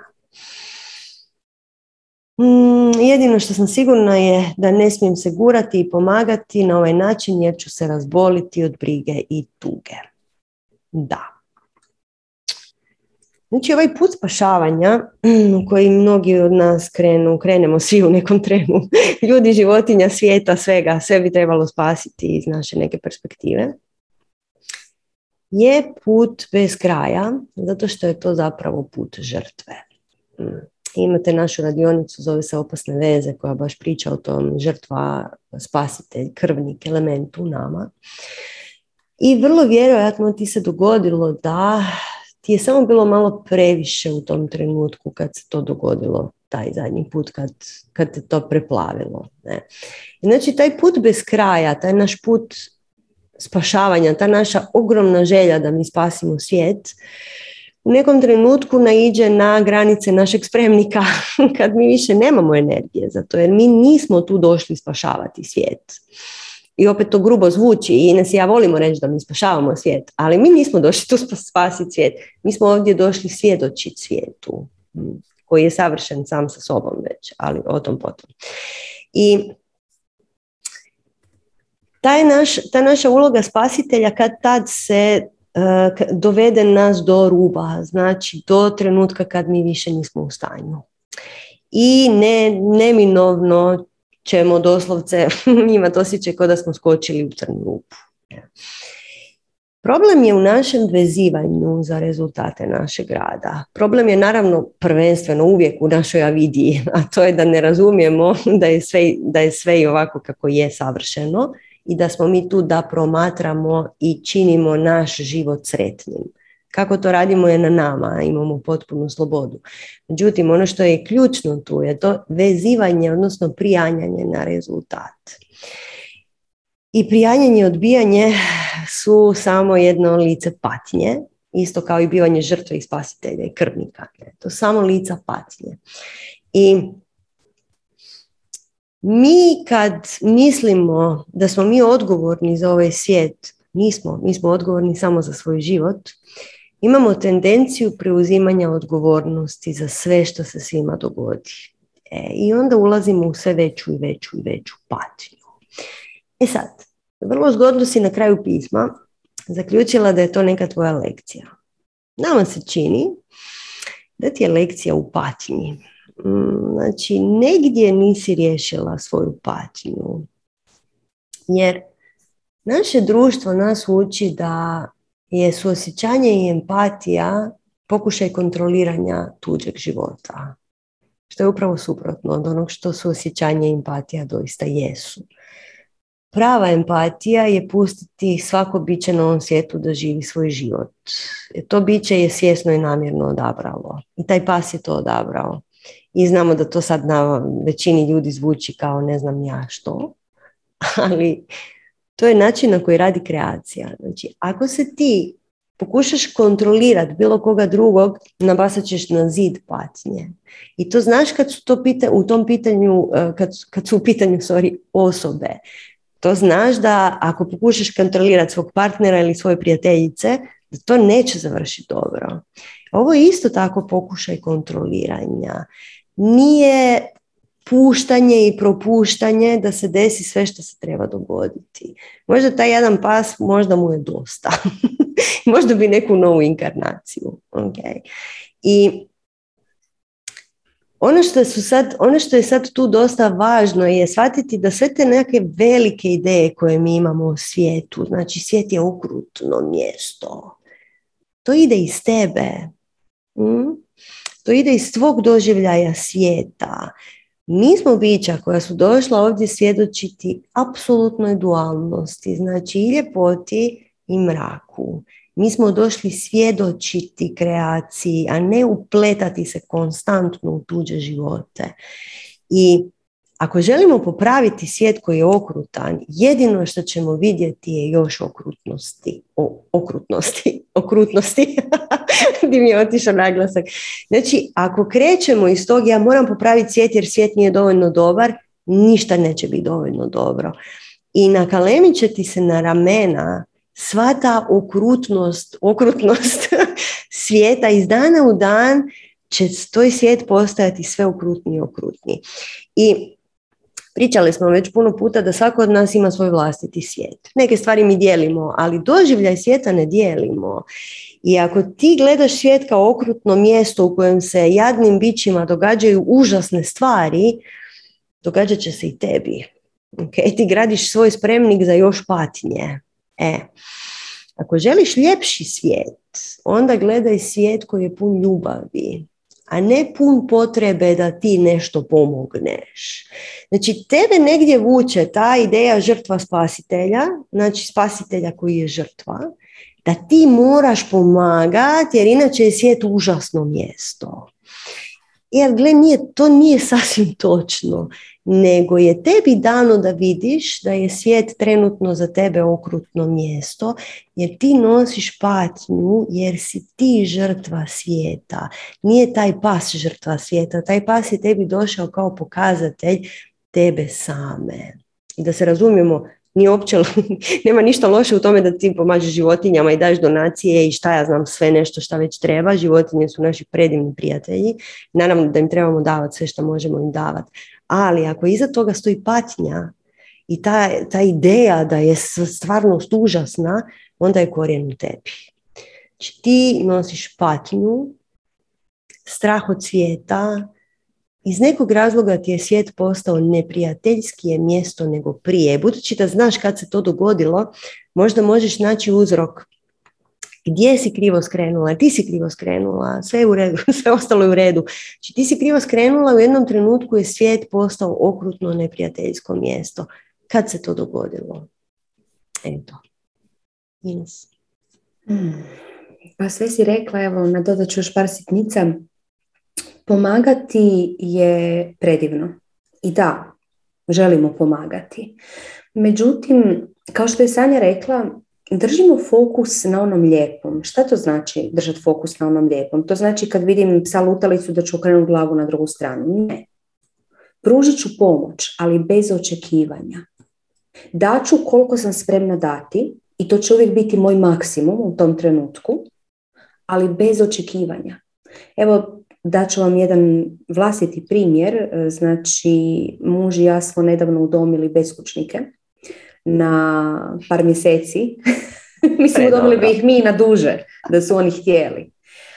Međutim, to smo napravili stvarno bez ikakvih očekivanja. Znači, doslovce bez očekivanja i dali smo im i stan, i hranu, i sve, sve što god su htjeli dali smo im priliku da rade neke sitne poslove po vrtu ili nešto da malo da se ipak osjete da, da nisu to sve samo dobili kao nekakav što kažu u židovstvu kruh srama, znači da ipak osjete da su to zaslužili. Međutim, što se desilo? Desilo se da oni žele biti beskućnici. Da oni doslovce žele dalje biti beskućnici. I oni su otišli dalje nakon par mjeseci. Rekli su da ovaj život jednostavno takav nije za njih. I sad to bi nama moglo, joj, kak je to strašno. Ne, mi dajemo slobodu, potpunu slobodu drugim ljudima da biraju svoj put. I sa tom potpunom slobodom mi zapravo dajemo sebi slobodu. To je i kod ljudi i kod životinja. I da, pomažite. Pomažite do iznemoglosti. Pomažite tako da, ako što se kaže, svom dobrotom zbunite ovaj svijet koji misli da nije dobar. Toliko pomažite. Ali nemojte ništa očekivati. I budite spremni da vrlo često, pogotovo ljudi, kada su, u nekim, kada su na nekim navodnim znacima lošim mjestima, su tamo zato jer žele biti na tim lošim mjestima. Ovo sad zvuči jako, jako okrutno, znamo. Međutim, doslovce je tako. Mi smo upravo tamo, svi mi, gdje želimo biti. Ok, upravo tamo. Najčešće su to neke nesvjesne želje ili podsvjesne želje. I zato je taj naš rad koji mi stalno spominjemo važan kako bi iščistili taj naš spremnik želja i onda u spremniku želja ne imali hrpu kakica, nego imali predivne želje koje će usmjeravati naš život. I da, pomažite, pomažite koliko god možete, mi smo uvijek za to i životinjama, i ljudima, i planetu, i svemu pomažite, ali zadržite oči na onom lijepom. Zadržite oči, recimo, evo sad naši su beskućnici otišli od nas, mi bi sad mogli plakati kako su oni ponovo beskućnici. Mi smo sretni da su oni imali priliku bar se na kratko odmoriti, bar tih par mjeseci, spavati na toplom, imati tuš, um, imati jednu, dobiti jednu priliku kad mogu svjesno odlučiti, što je njima isto raščistilo u glavi. Mogli su svjesno odlučiti da uh, da li će nastaviti tako ili će se vratiti beskućništvu. Eto. Tako da, i oni su se odlučili vratiti ponovo u beskućništvo. Eto. To je to. Idemo dalje. Pa da, ljudi vole biti beskućnici. Totalno je zabavno kad nemaš ništa. Može biti potpuno protočan. Pa da, Idemo dalje, imamo jedno. E, reci, sorry. Ja sam reći, a mi im nudili posao, kužiš, bov, daj, ja, zaboravi. Ma ne, pa to je upravo suprotno od onog što oni hoće. Pa da. um, imamo jedno seksi pitanje. Moramo ovo, moramo ovo pitanje jer je prezabavno. Kaže, u svojoj 41. godini, 41. godini, pardon, nisam nikad doživjela orgazam. Kad krene predigra, slušajte sad ovo, slijedi unutarnji monolog. Jel ti znaš šta radiš? Nemaš pojma. Jel njemu sad ovo dobro? Imaš 41 godinu, trebala bi znat, a pogledaj se, ne znaš čovjeku pružiti oravno zadovoljstvo. Ajme samo da on ne krene meni to pružati, ne dam, ružno mi je spolovilo osjećam dlačice na nogama, garanti on osjeća i tako dalje i tako dalje. Znači hvala, hvala na ovom pitanju. Jer da, da, to se sve dogodi u glavi jedne žene, ne bi se trebalo ništa od toga dogoditi. Ima, sorry, ima dalje nastavak. I na kraju te tužne balade budem jako isfrustrirana. I osim uma koji je sad već zabetoniran uvjerenjima koja teško mogu nestati, pazite na ovo, mm, uvjerenja koja teško mogu nestati, znači ovo vam je opet ispričnica, e Ines, dobili smo prijevod za permission slip, ispričnica, evo neko nam na četu to napisao, hvala. To je već ispričnica. Znači, moje uvjerenja su tako duboka da teško mogu nestati. Teško mogu nestati, znači ne mogu nestati. Nije točno. Sad ćemo ti razbiti sva ta uvjerenja. Ima dalje, pa ćemo se vratiti na to. Trenutno nemam dečka i mislim da kad dođe, bit će alfa, bit će to to. Pobraću sav nektar seksualnih užitaka, vidjeti bogove, božice i sve svete. Ali moram biti realna, to se neće dogoditi jer su uvjerenja duboko ukorijenila čekaj malo, čekaj malo, čekaj malo, di ćeš, di ćeš. Ok. Znači, prvo i osnovno da se vratimo na unutarnji monolog. Znači, prvo i osnovno to su tako muške misli. Primijetite to. Znači, ti si žena, žena nema šta davati. Ti daješ svojim pristankom na tu igru. Ti si velika primateljica, o tome smo puno, puno pričali na našim ženskim seminarima. Znači žena je primateljica i mi se borimo za prevlast sa tim muškarcima umjesto da samo dozvolimo da se nama da sve ono što mi hoćemo. Najluđe od svega u seksu vam je to naj, najvidljivije. Taj prirodni poredak gdje muškarac daje, a žena prima. I ti kao žena ne moraš ništa u tom seksu. evo, hvala svim mojim muškim prijateljima, imam puno muških prijatelja kojima su vrlo su otvoreni sa mnom oko svih tih stvari. Znači, njima je sve sve jedno, drage žene. Njima je stvarno sve sve jedno. Ono što je njima bitno je da si ti rekla može. On će sve napraviti. I možete testirati to sve žene, drage, danas prisutne, možete to testirati na svojim muškarcima. Znači njega ne brine ništa od toga, on samo hoće taj čin i napravit će sve da ga dobije. to je nevjerojatno, napravit će apsolutno sve da dobije taj šta već. I mislim, svi moji prijatelji mi kažu, gle, ja nemam mozak u tom trenutku. Moj mozak je na drugom mjestu stvarno. stvarno. I on samo, on samo želi da ti njega hoćeš, da ti za njime žudiš, a na tebi je da to primiš.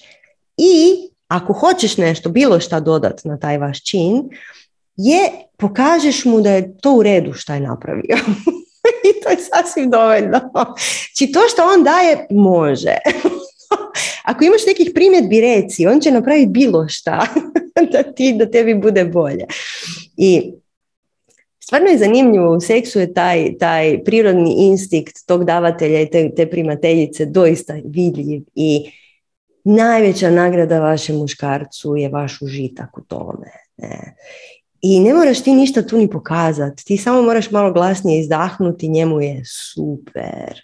Jer on je taj koji mora dokazati da je vrijedan. I tu se sad vraćamo na one primordijalne nagone muškaraca i žena, ali muškarac mora dokazati da je vrijedan, ne ti. Mm, ti si tu samo da primiš, a on je tu da dokazuje. Okay? I sad da se vratim samo trenutak na alfu. Kako kako može doći alfa na teritoriji gdje si ti alfa? Mislim, ti se s njime boriš za prevlast muškim umom. Pa ne može nijedan muški um, ne može protiv ženskog uma, jer naš je jači. Ono. Tako da, samo treba raščlaniti ovu situaciju i bit će ti odlično. Okay? Samo raščlani ovu situaciju. Znači, Prvo i osnovno, nemoj se ponašati više kao muškarac. Nemaš ti šta raditi tu. Ti samo lezi. lezi i izdahni tri put glasno. Sve je riješeno. Ok? Ines, ćeš ti malo, pa možemo nastaviti. Hvala, Sanja. E, pa nadodat ću ovo samo par praktičnih uputa. Kako proizvesti užitak? Ono što je najveći turn on ne znam kako bi to preveli, Sanja, ne pada mi sad nijedna riječ, za muškarca je kada žena ima u sebi užitak, kada uživa. I kako proizvesti taj užitak u sebi? Proizvesti užitak je nešto što možete vježbati izvan seksualnog odnosa. Znači, ako želimo osjetiti užitak, potrebno je znati ga stvoriti u sebi kako bi ga znali još privući. Jer vibracije koju znamo stvoriti u sebi, možemo pomoću te vibracije privući još takve vibracije. Recimo, to smo već pričali, uzmete mali komadić jabuke i jedete ga slasno 15 minuta. Ok? I vidite šta se sve dešava dok taj komadić jabuke, komadić jabuke jedete 15 minuta, polagano. Onda perete suđe, mm, osjećate sapunicu, osjećate tu toplu vodu na sebi, probudite sva osjetila. Sve što radite, nek vam se probude ta sva osjetila. Tuširate se, osjećate, osjećate apsolutno sve. Znači, vježbat na tim nekakvim svakodnevnim, svakodnevnim stvarima kako bi kad dođe do seksualnog odnosa ili do prilike za seksualni odnos, mogli lako napraviti taj switch i preseliti se u tu jednu čistu pomnost. I vi ste tu da uživate. To je to. Znači, samo, samo se isključi svoj mozak, isključi svoj um, ništa ti njega to ne brine, što si ti napisala. Ništa. Samo isključi svoj um i kreni uživat. I kad kreneš uživat, on će krenuti još više uživat. I onda će se razviti igra.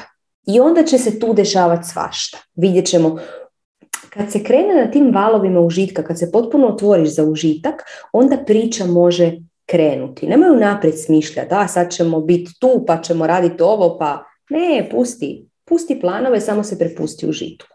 Eto, Sanja?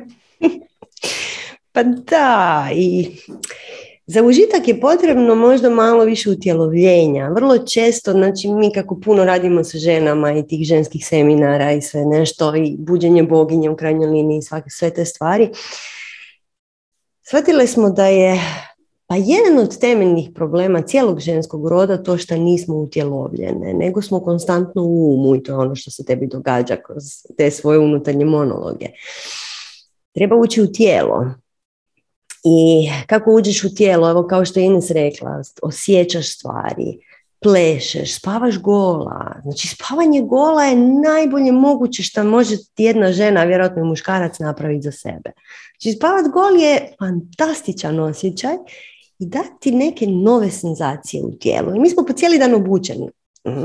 Dobro, možda možda baš i ne, ali mi smo po cijeli dan uglavnom obučeni i nemamo više osjet ni na koži, ni nigdje i, i onda to, sjedimo, ne krećemo se, buljimo ekrane, totalno smo u umu i uopće ne dodirujemo vlastito tijelo. I mi smo dali, dali smo par praksi na našem tantričkom uh, tečaju za to kako se, kako se sad odmah utjeloviti. To je staviš ruku na prsa. Evo možete probati. Staviš ruku na prsa i odjednom kod je Đuro malo tiši, a ti si malo više u tijelu. Znači, takve stvari ti trebaju. Ne? I svakako ti preporučujemo da dođeš na buđenje boginja koje će biti, ja se nadam, ovo ljeto. Mislim da ćemo stići ovo ljeto. ovaj, pa svakako dođi pa ćemo onda te naučiti neke nove tehnike za doslovce bivanje prisutnom i u tijelu. Jer to je ono što ti treba za užitak u i u seksu i u životu. Seks je samo pokazatelj neuživanja u životu. Jer to što ti nemaš orgazam nije toliko bitno koliko ti nemaš zadovoljstvo u životu. E, 24-7 je ono što je ključno. A ove druge stvari onda same dođu. I mislim da ćemo još jedno pitanje Ines, jer lagano mi jezik počinje se petljat. Samo jedno, a toliko ih je još dobrih. Čekaj. Znam, imamo odličnih pitanja. A ništa, ovo, ovo jedno mjesečno satsang nije dovoljno, Ines, morat ćemo raditi češće. da, primili smo genijalna pitanja, hvala vam na divnim pitanjima. Evo, neki, neka će morat ostati za sljedeći put. Jer evo, ja ću pročitati ovo druidsko, ali može, Ines? Može. Kaže, zanimljivi su mi druidi i njihove prakse, bar ovaj dio koji poznajem. Molim vas, recite mi kako mogu više saznati o njima i koje su mane i prednosti ovog pokreta. Kako se ova tradicija uklapa u jogijsku tradiciju? I zašto se koriste čarobni štapići i štapovi i noževi i mačevi i svašta se koristi u magiji, može li i bez njih? pa je ovako, prvo znači druidi, druidi su vam šamanska praksa, znači druidi su nastali na temeljima šamanske, znači naturalne, prirodne magije, ne? koja uvijek ima tu, tu temeljnu ideju da je kontakt sa svijetom biljaka, prirode, spirita i tako dalje, ta holistička medicina koja nama treba. Ne?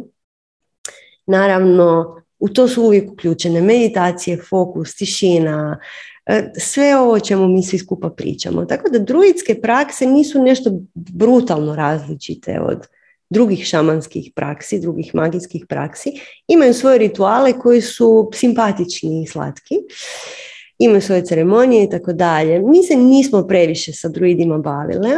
Jedino što, je, šta jesmo, evo poznajem par ljudi koji se bave avalonskom, keltskom tom tradicijom.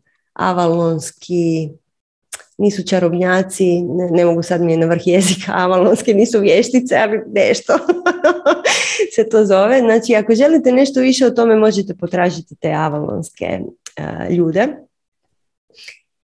I što se tiče ostalih stvari, što kaže Sergio, sve jedno je. Sve jedno je.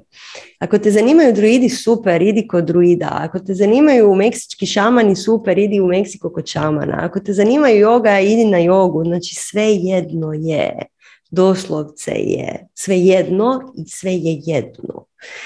I um, Tako da samo je pitanje toga što se nama sviđa, što je nama najzabavnije. Mislim, zato je ja toliko brijemo na sve, zato što je nama zabavno. I ovo, i ovo, i ovo, i ono. Imate ljudi kojima je zabavno samo jedna stvar od svih tih stvari i onda se bave njome. I super, ali isto je, stvari su iste. Uvijek je u podlozi znanja isto to, o čemu smo pričali danas puno puta. I evo sad ću još samo reći zašto se koristi čarobni štapovi i štapići i mačevi. Zato što je zabavno.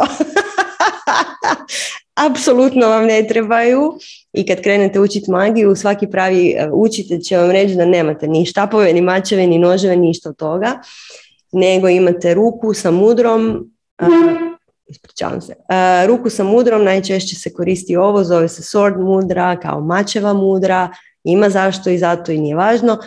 Um, međutim, onda kako počneš se igrati sa svetom geometrijom, kako počneš to crtati oko sebe razne stvari, zamišljati, vidjeti tako, onda zaključiš joj pa ja bi baš radije da mi je ruka duža.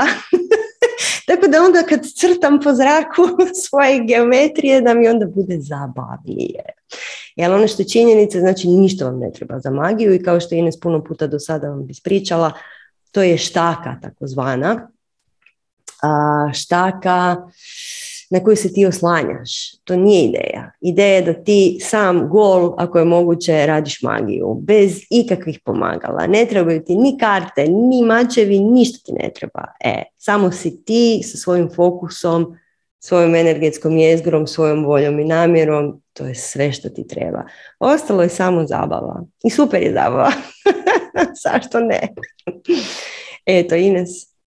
E, pa ne dodat ću evo malo dio o čarobnim štapićima. Da, u svakoj tradiciji postoji ili čarobni štapić, ili pero, ili zvečka, ili perjanica cijela, ili posebna odjeća.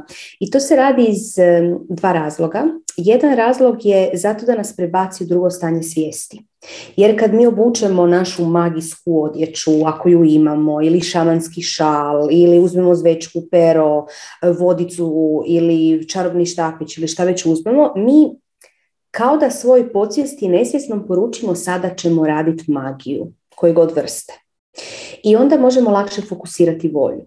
Međutim, sa vremenom se to dešava ili sa vremenom kako rastemo ili u početku dok eh, nismo svjesni da nam, da nam trebaju takve nekakve stvari. Znači sa vremenom kako, kako rastemo na tom našem magijskom putu shvaćamo da možemo magiju doslovce napraviti potpuno evo ga, radimo magiju, ništa, ništa se ne vidi. Međutim, sve dok nismo potpuno zreli u tome, vrlo često se znamo služiti sa takvim pomagalima, zato jer zato jer nam to daje opet taj permission slip, daje nam tu, tu ispričnicu, daje nam e, tu potvrdu da da, sad ćemo mi raditi magiju. Jer bi mislili da ako smo potpuno ništa nemamo, niti čarobni štapić, niti ništa i samo zatvorene oči i neku namjeru smo poslali, mislili bi da to nije istina, da se mi brijemo.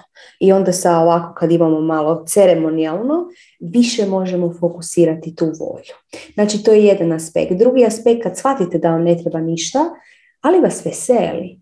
Vesele vas te stvari.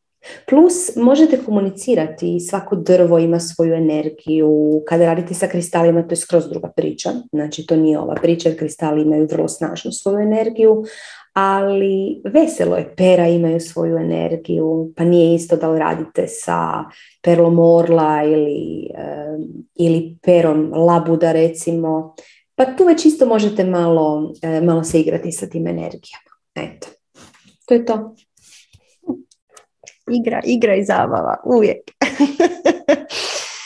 E, pa evo, mislim da je sad već vrijeme za kraj. Evo još jedan put ćemo pozvati sve štangije koji hoće doći s nama prvi osmog na Mali Lošinj, jel tako? ne na Cres. Ne na Cres, na Mali Lošinj. to mi je trenutno sve daleko. Uh, prvi osmi je isto tako daleko, međutim imamo jako, jako malo mjesta, prijemo samo 18 jogija i mislim da je već pola mjesta popunjeno, tako da ako želite biti s nama tih tjedan dana, dođite, prijavite se na webu.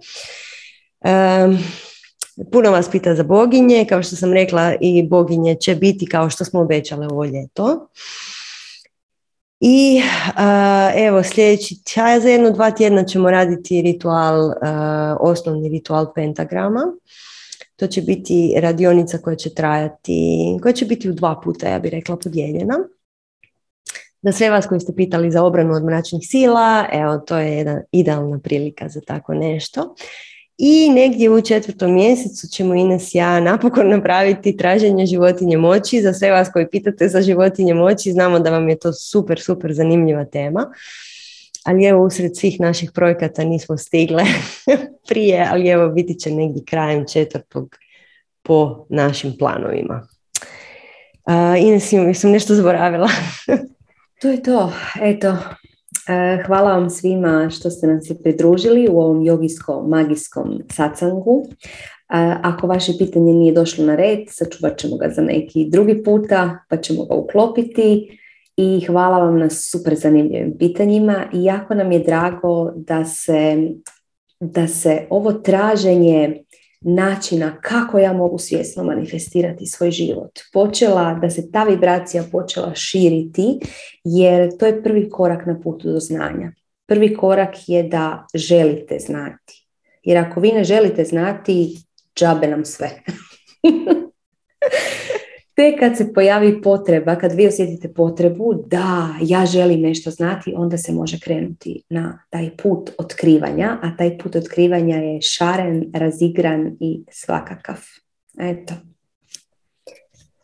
Sanja? Evo, mislim da ćemo vam sad uh, odmutati sve mikrofone, tako da se možemo pozdraviti. Evo ga. Hvala svima. Vidimo se brzo na nekom sljedećem sacangu. Bye! Hvala! Hvala!